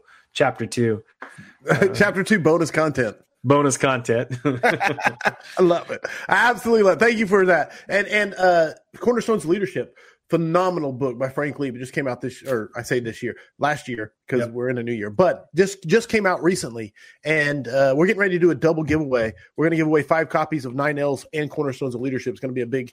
We're we're getting ready to throw that out there. It's coming up pretty quick. So you you reminded me of that when you said that, so I wanted to throw it out there. Um, I wanted, I mean, I wanted to talk some about like leaders go. and where are our fire chiefs, but I mean, since we're talking about Chief Leeb, I mean, the, he is probably one of those top leaders and I don't know how we're going to get into this topic if we're even going to get into the top. We don't even have to get into the. We're topic, getting ready to, I guess. Go. Oh, okay. Well, I was just going to say he's one of those top leaders that is out there. He's connecting with yes. firefighters. Um, he is he is a he's a good he was a good firefighter, or he still is a good firefighter. He's at at some of the highest level of being a chief officer without being the fire chief. He works in a large organization, so it wasn't easy for him to get up there. Um, he is all of the greatness and and he came on he came on like wildfire in the last five years would be my guess and he's just an all around i can tell you him and his wife are great Genuine. yeah absolutely and um uh just one of the one of the best and so um I, I can't say enough of good stuff about chief Leeb he spends time with you he will talk to you um, you know, from Rob Fisher from Snohomish County speaking to Frank Leeb from the FDNY, and uh, is just he's just an awesome, awesome guy. So he's he's quality quality stuff for the American Fire Service, and I hope he's around for a long time. brother. Uh, I'm telling you, I have never been. I will sit here and sing Frank Leeb's praise for a minute. As far as Scrap Two Two Six, uh, one of my company officers went to uh, Pensacola Beach for, I think it was one of the first times Frank was there teaching, and it was at the bar in in, in the Hilton. You know what I'm saying? And he did. Uh, the company officer that came from my department did not know who Frank was. You know what I'm saying? But he was like, "Man, I met this guy. He's he's achieved something in in FDNY. He's one of the coolest guys I've ever met. He just treated me like a normal human being." And that that's his power, man. He makes everybody feel special. Just Yeah. uh, there is no uh it's it's it's it's a power. and he and it's and it's about relationships and he's genuine and so he he you got to take time you have to listen to people you can't just talk over people and you can't be constantly distracted i mean there's one thing that just drives me nuts and you know you and i talked about this is is like leaders especially those that are above you and they come to talk to you and they're looking scanning the room like who's it who else is in the room and what's going on and bam their phone their phone goes off and they got to look at the phone you're like frankly not like that at all. Uh-uh. no when you when you're talking with frank Leeb, he's looking you he's looking in the eyes and he's talking to you and there's a lot of stuff going on and of course everybody wants some time with frank and he just uh he's able to to pull it off and that's No, it's a gift. It's a gift it's a I want to emulate and steal from him is is to make you feel like the center of the universe while he's talking to you. It's it's powerful, man. It is. It is. Uh, no, you wanted to talk about uh, fire chiefs. Where are the fire chiefs at? You were going to bring it up. I didn't know if you want to bring it up or not. Well, I'm going to use the F word again. Where the fuck are the fire chiefs when it comes to these conferences? I just it just bugs me.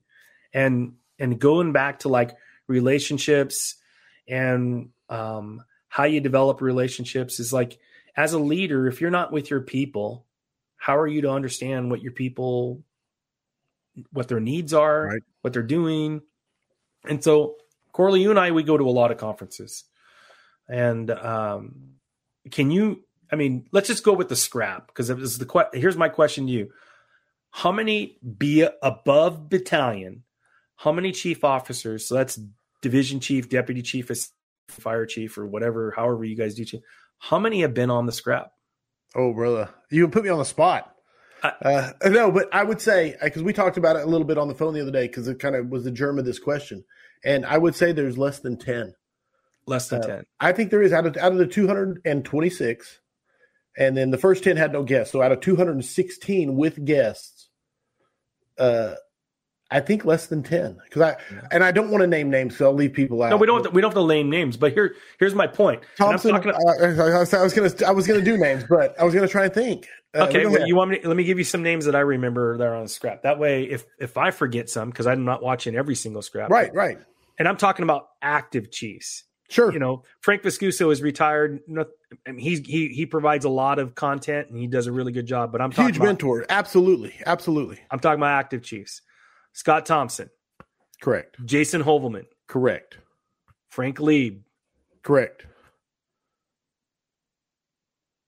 Have you had Dan Shaw on? No, I, I, I need. I, he's on the list that I need to reach out to and have on, but Okay. Uh, I would, I would say Richard Kelley, OKC's fire chief. He is active and he's getting close to retirement, but very good, Okay. very good scrap. I wish I had the, I wish I could tell everybody the numbers of the scraps to listen to because if you haven't listened to Scott Thompson's, I know he was 64 because I was just listening to it the other day. Uh, chief Hoevelmann's, uh, just recently, a month ago, two months ago. Holy smokes! Great. I have so many sound bites out of that thing. It is an amazing, amazing scrap. Um, uh, Ryan Walt was on. Reinwald. There. Okay, Reinwald. It's yes, been a while. Chief It's been a while. Um, My, I think. okay, my sorry. There is. I, I, I I'm going to leave out names. So everybody, every chief out there that I, I've had on, I'm sorry. Go ahead. But my point is, I mean, this is something that Scott uh, Chief Thompson talks about in in his lectures, and uh, and he he he basically discusses the fact that you know why doesn't he, he he's like, man, I like coming to firefighter conferences, and uh, and it's not just because he can sell books and he can tell his stories of everything. But the way he describes is like you know that when you go to a fire chiefs conference and and you're at, at the chief conferences, they're motivated by different things and um and he's just like it's just really hard to fit in there and and i get i i totally get that when you become fire chief or you become uh, an assistant chief is like you've got to go to these conferences that discuss things of, of management, which is things. But I'm telling you, they will say they're talking about managing, or I'm sorry, they're talking about leading people, and they're it's the same individuals. They're all chiefs. They all got to take care of each other and their egos. They all have alphabets after their name. And and where I struggle is is like, why aren't our leaders at our conferences? There's so right. many conferences today that there weren't, you know, years ago when I first started going to conferences. But why don't we see them at the conferences? And if you want to have an impact in firefighter, you know, firefighter lives, and you want to have, you want to create a great organization. I mean, let's just use Chief Thompson. That's a great organization there, and they they will do anything for Chief Thompson. Mm-hmm. But he is he is connected to firefighters, not just in in the colony, but he's connected across the nation with firefighters. And trust me, he's not doing it to try to sell more books. Right. He he believes in this stuff. And so, you know, I and and and I'm, I'm going to put you on the spot again because here, I mean, here's the thing: is like if if the Chiefs are not going out and going to these conferences, we don't even know who they are. You know, it, you might. I would hope that the department you're working for, you know who our chief is, and if you're in a large organization, you know you should know all those. But I think I mean, can you name? We'll use big departments: FDNY, Chicago, LAFD, Houston, Miami Dade. Okay. Do you know any of the chiefs of those departments? The fire chiefs. The actual actual fire chief, other than the ones that have, uh, I know some commissioners that have gotten in the news and things like that, and then and then some some despised individuals because of. Uh, but anyway, no, no, I cannot and and I couldn't either. And I and I went and I looked it up, and I I don't we don't need to go through the names, but when I looked at it, the only one that I knew was was LAFD's leader or LAFD's uh, fire chief, Kristin Crowley, and the only reason why I know her name is that she taught at my my academy, my leadership say, academy when I was at regional, the LAFD. Almost, you know, more West Coast. So because I didn't know well, the name, it's just I couldn't even tell. Well, oh, I do know who. I mean, I remember the chief for the LAFD. But the the point is, is that these are the largest organizations in the American right. fire service.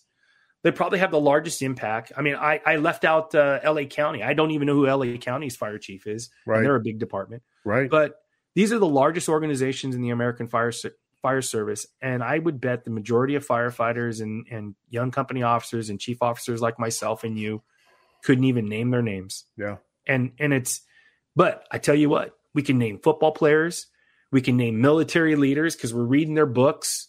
Okay, we can yep. name uh, we can name football coaches, basketball coaches. We can name all of these people, but in our own profession, we can't name the fire chiefs, and that's not necessarily on us. I mean, I, I mean, should a should a firefighter study all the fire chiefs of all the largest organizations? Well, are there fire chiefs we're studying? Is the next question you have to ask because there are some coaches we're studying. Yeah, Bingo.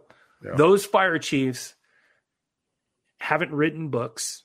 They're not they don't have FaceTime, genuine FaceTime, not just make some, you know, not not skittles and rainbows and bullshit, but genuine FaceTime with their people. They're not they're not out there improving the fire service. And, and, and to their I guess to defend them a little bit, they're in a position where they're they're kind of probably isolated and siloed because they're worried about well if i write a book if i take a position if i make statements if i go to the wrong conference sure my mayor my elected officials i'll lose my job sure whereas somebody like chief thompson i don't want to say he doesn't care what his mayor thinks he probably has a good relationship with his mayor but i almost want to say he probably doesn't really care what the mayor thinks. He has a belief system and he he follows his belief system. So it just it just it's a thing that bugs me because mm-hmm.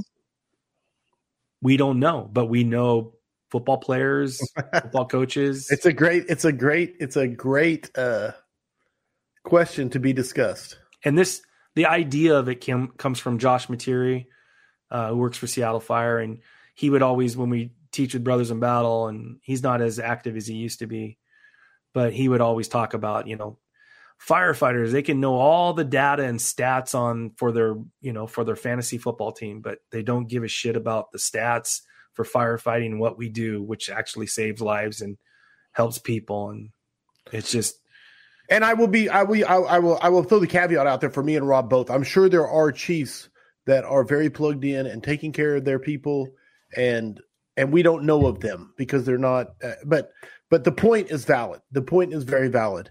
Here's um, here, here's what I will say, and and and I hope that Kurt backs me up on this. I tell you what, if there is a fire chief that wants to come to any county fire tactics conference, you get to go for free. Boom. Come for free. I know Kurt would back me up on that. He will. Um, but I guarantee you he will. He yeah, come for free. And uh, I'd I'd love to be able to to meet you and and hear about your organization and hear about your you know your upbringing and, and how you came about.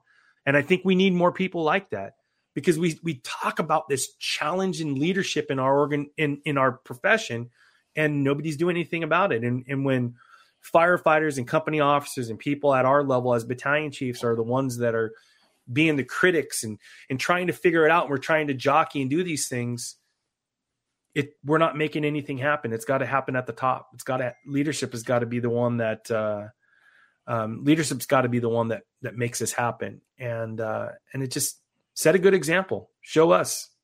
So there you have it. Love it man. Okay which takes us to one of my favorite parts of the scrap. Uh, this whole new generation uh, of uh, questions especially my favorite one, the song question. That evolved. you were at that, you were at that uh, vigilante meetup where that question was born, and so I love it. Um, you've been exposed to the five questions for fighters before, so I won't belabor you with too much of the details. But basically, there are no right or wrong answers. The points are arbitrary; they're assigned by me, and and the cool part is it's no longer just me. The audience loves typing max points.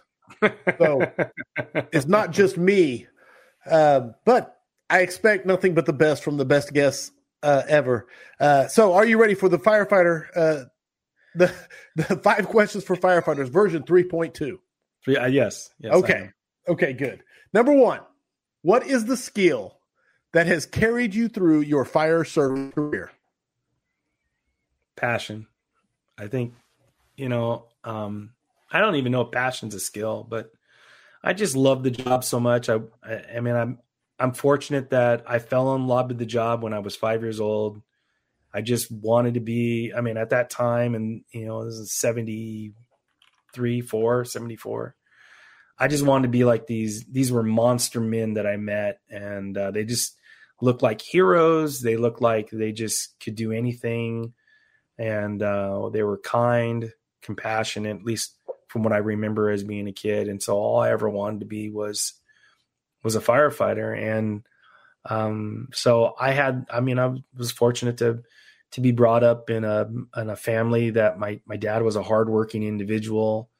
Um, God, he would work long hours and and um, so I I was brought up in the right environment and uh, having a good work ethic. I think I have a good work ethic, and it just when you have something as cool as being in this profession, it made it real easy to have passion. And so, um, I mean, the only other thing I don't want to say that the second to this or, uh, you know, uh, but it, it would be just to have fun at work. And so, mm. you know, I just love coming to work and enjoying my time. I'm passionate about what we do. Sometimes passion gets in, in gets me into a trouble a little bit, you know, when we were talking about earlier, but, um, passion is passion to me. The passion is the thing that got me through. Boom. No, without a doubt, dude. Max, hey, I'll just tell max you right now. Max, max points. points. Max points. I don't even I don't have to wait for the audience, man. It's max points. You say passion. Here's here's what I want to do. I, I'm not even sure I was going to dive off into this, but I'm going to ask you this question because you are a passionate person. And in less than three months, you love this job. You have fun at this job. You're a passionate person, and you're getting mm-hmm. ready to say, I'm done with this job after close to 40 years. 30, 36 years with my organization. And the Explorer time, and yeah, yeah. I mean, if we, I started when I was 15. I'm going to be going out when I'm about ready to turn 55. So, um, yeah, it, it's going to be emotional. I, um, I've kind of, I don't want to say my department has driven me to retirement, but I will say my department has edged me to retirement. Uh, I don't necessarily want to leave, and as you know, it's just been a struggle for me. This right. year has been really rough. Uh, I don't want to leave the profession. Uh, I love my time. I mean, my situation is we live in Vegas and I work in Washington, and we were just my wife was retiring, and we knew that we wanted to be near the grandkids and the kids, mm-hmm. and so we just we bought our house and built built a house, and everything is great down there. And uh, we've been living in two different states, but um, if I could, I would continue doing the job. My whole plan was to work to 58. What about and, what about? I'm, I don't want to walk on you, but what no, about no, what about being a fire chief that's super passionate and going to conferences and stuff? Hmm. Like, yeah, I, I, I, I don't see fire chief in my, you know, I don't see it in my, in my future. But right on. Okay. But here, I mean, here, here's the reason why. Um, I just don't know that I'm a good fit for it, and I think that uh, everybody has a good fit for for what they do. Uh, I think I was a good fit for being on a ladder truck. I did fine on an engine, but I think I was a better fit for ladder truck. I think I'm a great fit for battalion, and it's not just because I don't work as hard, but the things that motivate me, the things I enjoy doing, is developing future officers and developing my battalion. And so I, I love spending a lot. Of, I mean, that's why I do Young Officers on Fire. That's why I do all this stuff. Right, and so, right. so being a BC is a good fit. I, I, I, would have loved to have been an ops chief or, you know, been chief of training and, and been able to do that. But, um, but fire, fire chief is just doesn't seem like it's in my future. And here, here, I mean, here's what I'll say about all of my mentors or those that I would consider my friends who are fire chiefs, I asked them, when did you know you wanted to be fire chief? And they're like, never. I never wanted to be fire chief. It just happened. And uh, so they never have a desire. So I, it gets me to, to be kind of like the individuals that I meet early on in their careers and their company officers, and they're telling me they want to be fire chief. I've got questions. Right on. Nope. You know, so, so I you're saying there's a chance. That's what I heard there. Well, I live in Vegas, and the departments in Vegas is like uh, um, Vegas Fire is like 19 stations, or tw- I'm sorry, Vegas Fire is 22 stations. North Vegas is nine stations. I think uh, Henderson. I mean, you know, Clark Lamping's probably going to log in here and tell me I'm, you know, I'm all lost. But uh, Henderson is is probably 12 stations, and and Clark County, which is the Strip, is like 40 stations. So those are all big departments for right for a guy like me coming from battalion. I just don't see the mayor saying, "Hey, we got this guy Rob Fisher. He's going to be a great fire chief for our department." We'll make him watch the scrap. You'll be fine. I appreciate your confidence in me, though. I love it. Okay, max points for number one. Number two. I love this question. I'm waiting, waiting to see. It's Jobtown, and there is a Spotify uh, playlist. If you go to the Firehouse Vigilance discussion, it's pinned there. You can get a link to it. It is being updated, as far as I know. Uh, with all that being said, it's Jobtown. It's time. Uh, you're in route and responding. You got to think of the scene from Backdraft. He's slapping that tape into the tape deck while responding. What song are you playing in route? Because we, the history behind this is that it started with uh, at the we were having the meetup, and, the vigilante meetup in Pensacola. Yep, and we we were talking about what's your walk up song because we were talking about like baseball.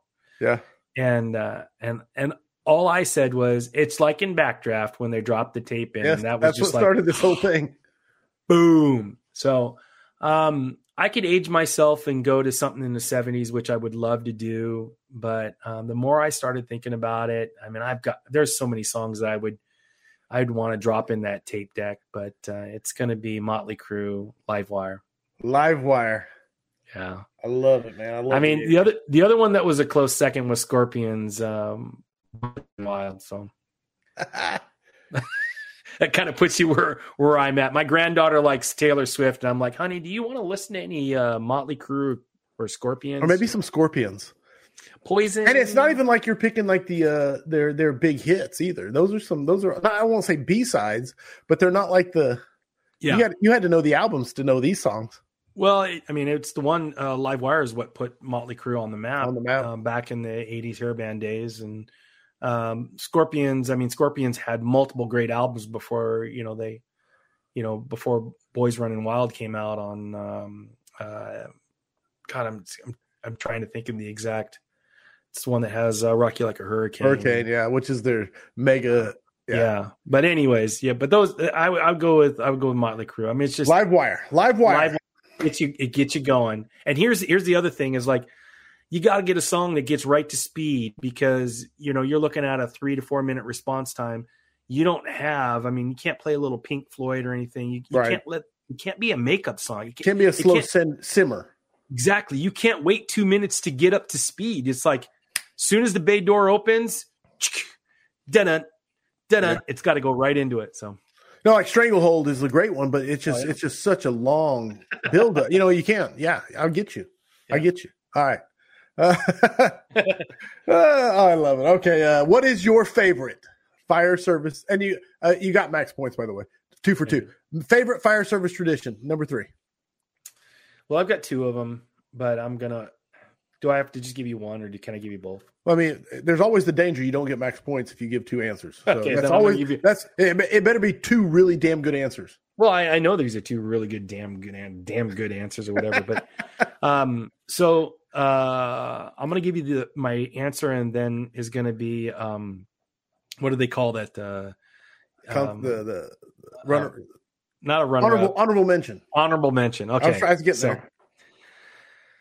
Uh, and I, you know, I've, I've thought about this, and and there's there's a lot of traditions in the fire service, but the one that I think that needs to stick out and has been screwed up a little bit uh, over my career is fire trucks are red. They're red, not yellow, not lime green, not any other weird color you can come up with. Fire engines are red. That is a tradition, a tradition that we have screwed up. Now, if I were to pick another color because the city or the county I'm working for says you're not going to have a red fire engine, it would be white. But red fire engine, now, here's how I'll back it up is that the neighboring department to mine, this goes back to the 90s, they had yellow fire trucks. And there was a complaint filed to the department, and they said, the red fire truck drove by me, blah, blah, blah, whatever it was. Well, that department didn't have red fire trucks, and it wasn't a red fire. It was the one. But the public thinks and sees red fire trucks, no matter what color it is. So my tradition is red fire trucks. Max fire max points for red fire trucks. Period. And that's backed up by science, by the way. It is back to, but here's my honorable mention. Uh, Okay. the kitchen table, dude. Yeah. I mean, there is there is the one thing that I know that I'm going to miss, and uh, I feel sorry for Clark County Fire in Vegas because I am be, going to become that guy, guy. that's gonna. You mind if I come in and grab a cup of coffee? And you know what? I have to. I'm a taxpayer. I'm coming in. I'm having coffee, and I'm sitting at the kitchen table. So there's so much that gets done at the kitchen table, and um, fire chiefs, chiefs above battalion, battalions visit your station, sit at the kitchen table, and talk. Mm. That's how you know your people. That's how you know what's going on. You want to be able to have some, you know, some collateral to do things down the road. You can't just come in and ask people to do, ask your firefighters to do things if you haven't spent time with them. The best time next to the fire ground, next to training, is at the kitchen table. And so the kitchen table is my honorable mention. Uh, and and I said it better be damn good answers, but uh, 100% max points because I'll tell you this: I almost I, I'm almost to the point of changing that question and it basically being other than the kitchen table, what is your favorite fire service tradition? Because it is it it literally is the greatest. There uh, and and anybody correct me on this. I don't know of another profession that has the firehouse uh, uh, the kitchen table that we have that we get to share that that shift change that that after dinner that that camaraderie that bonding time I, I don't i don't know where that exists in any other profession I, I don't think it does. Well, I Yeah. mean, military maybe, but That- maybe and but that's, that's the only one i in, in combat military specifically almost you know combat military because if you're Yeah. if you're at the base you're eating at the you know Right. you're eating at the cafeteria but, but that's as you- close you know, as i think it can get yeah when you, but when you look at the when you look at the history of the fire service i mean firefighters before there were shifts i mean they they basically lived excuse me they lived at the fire station Yeah. they had families that would visit the fire station Right. and would you know dine with them and everything but back in the days that that was that was your job you you lived at the fire station and you would go home on occasion and then there came a and b shift and then there came c shift right and now, you know, but uh, that's that's neither here nor there. But but the but when the fire service is making everything a family, the kitchen table. I mean, that's I mean that's where society is struggling now. Is is that you know we don't sit down at the kitchen table as often as we used to, and um, there creates problems in you know in our family unit. And when the fire service is not sitting down at the table on a regular basis and hashing stuff out, then we're gonna have problems. So. Mm. No, it's beautiful, man. I love the kitchen table, man. Uh, brother, you can't go wrong. Hmm. Uh, this one we had to put on the clock because ultimately this is the one where you could go on and on and on with honorable mentions, right? And and it was it was actually adding like doubling the length. I mean, we're already we're, we're pushing two hours, Rob. I don't know if you realize. I'm, I apologize to, uh, but um, so long story short, one minute to answer. You get to put four people on your Mount Rushmore of the fire service. Sam is going to start the clock and go. Tom Brennan, Andy Fredericks, Lane Kemper from LAFD, Bob Morris. Eight seconds. Eight seconds. no, is, uh, is that I mean, officially the fastest? yeah. I, I, mean, here. I mean, here's the thing. I mean, like, it's not like I don't listen to the scrap, so I know that this question is coming. Right.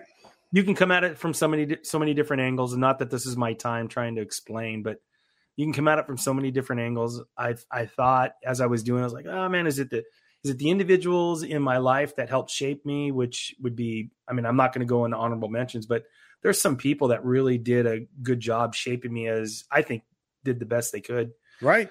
But I looked at it from, you know, Mount Rushmore is just not in just not individuals that are up there that shaped a single small group of people. Oh, the individuals yeah. on Mount Rushmore shaped America. Mm. And so I look at it as, you know, if we're talking about shaping the American Fire Service, there are there is definitely more than just the four there, but oh yeah. For, for, so I took a little bit of personal side of it, like what developed me as a firefighter and as a company officer, and I took the side of it as who are who had the greatest impact I think in the American Fire Service and I mean number 1 is is Tom Brennan. I don't think anybody has had as much of an impact, you know, from being editor in chief and going on, you know, they said he went on 25,000 working structure fires in his career. Good Lord. You know, I've gone on 25,000 EMS calls in my career. Right.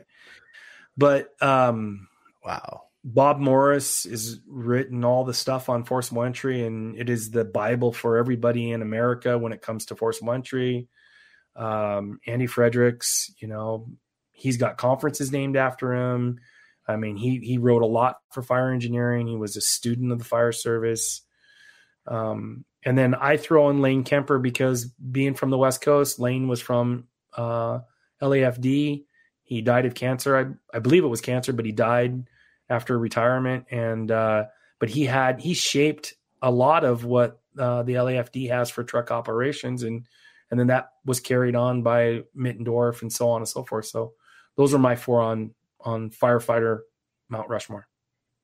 I love it, man. I absolutely love it. uh, easy max points, and that was a killer eight seconds. Uh, and what I really love is is your explanation of because we we had we we've discussed this. It's like not a fair question. It's it's so brutal on somebody because how do you pick between the people that shaped the fire service and the people that shaped your career? You know, your personal life. You yeah. know, and and that's that is tough. So I loved your explanation there. I loved it. Okay, Final question. It is the question that's never changed. It's the question that probably will never change. It's heavy fire, searchable space. Would you rather be assigned to the nozzle or first in on VES? You know, I I enjoy the people coming back to hear the question again. Yeah, so. I mean, it, it's not going to change for me. But okay. uh, I did, I did hear, you know, Sergi talk about how you, you, know the truck company comes up and they see the nozzle there you know that they're just like oh i just want to pick it up i just want to use it. And i like and i and i you know I'm, so i'm going to give it from perspective of battalion chief. I'm arriving first and if i arrive first at a fire um, hopefully i'm i'm equipped i'm properly dressed. But if i arrive first and a mom or dad are saying, "My kid's in that room. I'm diving in that window. It's VES all day long, buddy." Mm. So, mm. I love I, the answer. I love the BC perspective. But it's but even I mean, I, I, if I was on an engine, I guess it, it, the hard part is you know what do I want to do? Well, I I spent my most of my career, good eighty percent of my career was on a ladder truck. I love doing ladder truck operations. So, um, and yes, I was on a Quint, and I could have stretched the line, but but we're about saving lives, and if that's the mission, if I can go in and do a VES and, and affect the rescue, then, I'm, then that's what I'm going to do, and I enjoy it. But I will say, I'm not not like I'm I'm wavering at all. It is fun to get on the nozzle. There's a picture out there of me flowing. Uh, you know, um, I'm I'm using the Camella grip and I'm flowing a line. We were teaching at uh, at Mile High conference this last October, and I'm like, "Ooh, this feels good. I, I kind of like this. This is good." But it's VES all day. There you go. I love final, it. Final answer. 150 GPM 100 percent of the time. But well, no, one, 160 because 160 we were using it because it was smooth bore seven eight. seven eight smooth bore. But I love it. Uh, there it is. That officially makes it five for five max points uh, as expected. And and I want to tell you, like so many people said, he had max points before he ever opened his mouth. That was that was a, uh, a sentiment that was running throughout the chat. But 100 percent that officially makes it 226 scraps in the books. My brother Rob Fisher, thank you for an amazing evening if someone wants to get a hold of you, if they want to ask you questions, they want to get more information, how can they go about doing that? Uh, Rob Fisher72 at gmail.com. Rob Fisher72 on Facebook. Rob Fisher72 on Insta, which I'm not on Instagram as much. Um, my phone number 425-870-0129 yes i'm giving you my cell phone number so um, my cell phone is set so that i can't get spam uh, robocalls so if you're not a number that I recognize, it sends you automatically to my voicemail. Leave me a voicemail and I'll get back to you. But uh, I love talking fire. I love talking shops. So, and then uh, Young Officers on Fire. That's the big thing. And I'm at all most all of the CFT conferences and and uh, I don't travel as often as I should or as I used to with Brothers in Battle. But there's, I mean, I'll just say Brothers in Battle's got some great mm-hmm. instructors and uh, I'm the old guy, and I haven't worked on a ladder truck in uh, eight or nine years. So I just love going and just hanging out and watching those guys work and teach and passing on. But you know, we're brothers in battles that I try to get to. I'll be at firemanship in July. Um, I'll be at um, ODP in two weeks. I'll be at uh, BC boot camp in one month uh, March Mayhem in Idaho in in March, just after I retire.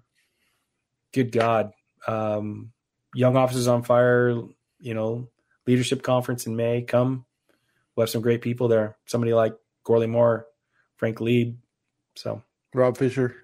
yeah, I, I am. I actually I am teaching there now, so that's but, awesome, man. Well, let me just hey Corley, let me just tell you, I, uh, I not to not to do uh, you know a bro session here and stroke you, but I you are one of my favorites as well, and um, I and you and I have talked about this. I don't know how you do it. Uh, a lot of people think I'm a busy guy, which I do believe I'm busy, but I don't know how you do it. You're so dedicated to this profession and trying to make it better, and uh, I am so glad that our two paths met and uh, that I get the benefit of our relationship and learning from you. And, you know, you're writing books, you got everything going on. It just like, it's awesome that you're doing it.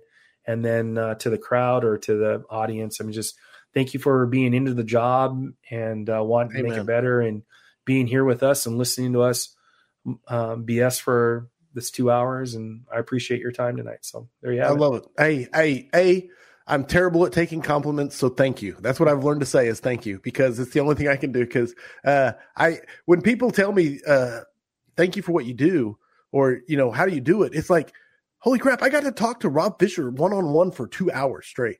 Like, and people say thank you for doing it, and to me that blows my mind. Okay, so 100. Uh, percent Thank you for the compliment.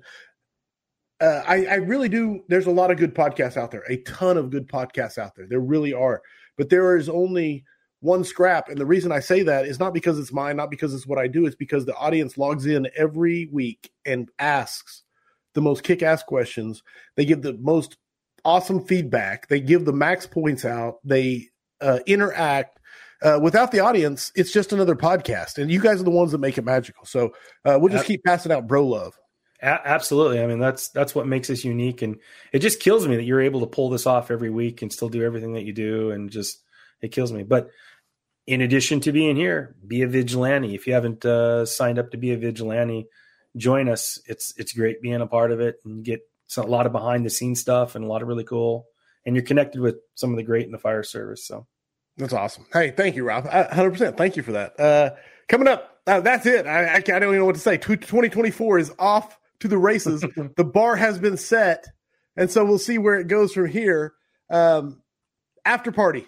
The speaking of the vigilantes, um, Rob's not done because now you get to go and ask him questions. If you're a vigilante, you get to have a one-on-one conversation with him, and it's the after party. I will post the link in the private group. Um, that's it, my brother. I, man, I don't know what else to say. It's been a killer night. We've already got two hours. Killer night. Killer night. Two two six done it's in the books. So thank you. Uh, thank you for the time. Uh, Vigilantes, I'll see you soon. Everybody else, I hope that the tone stays silent unless it's burning. Everybody, stay safe out there. Thanks for listening to the weekly scrap. Please subscribe and please share. We'll see you at the next episode.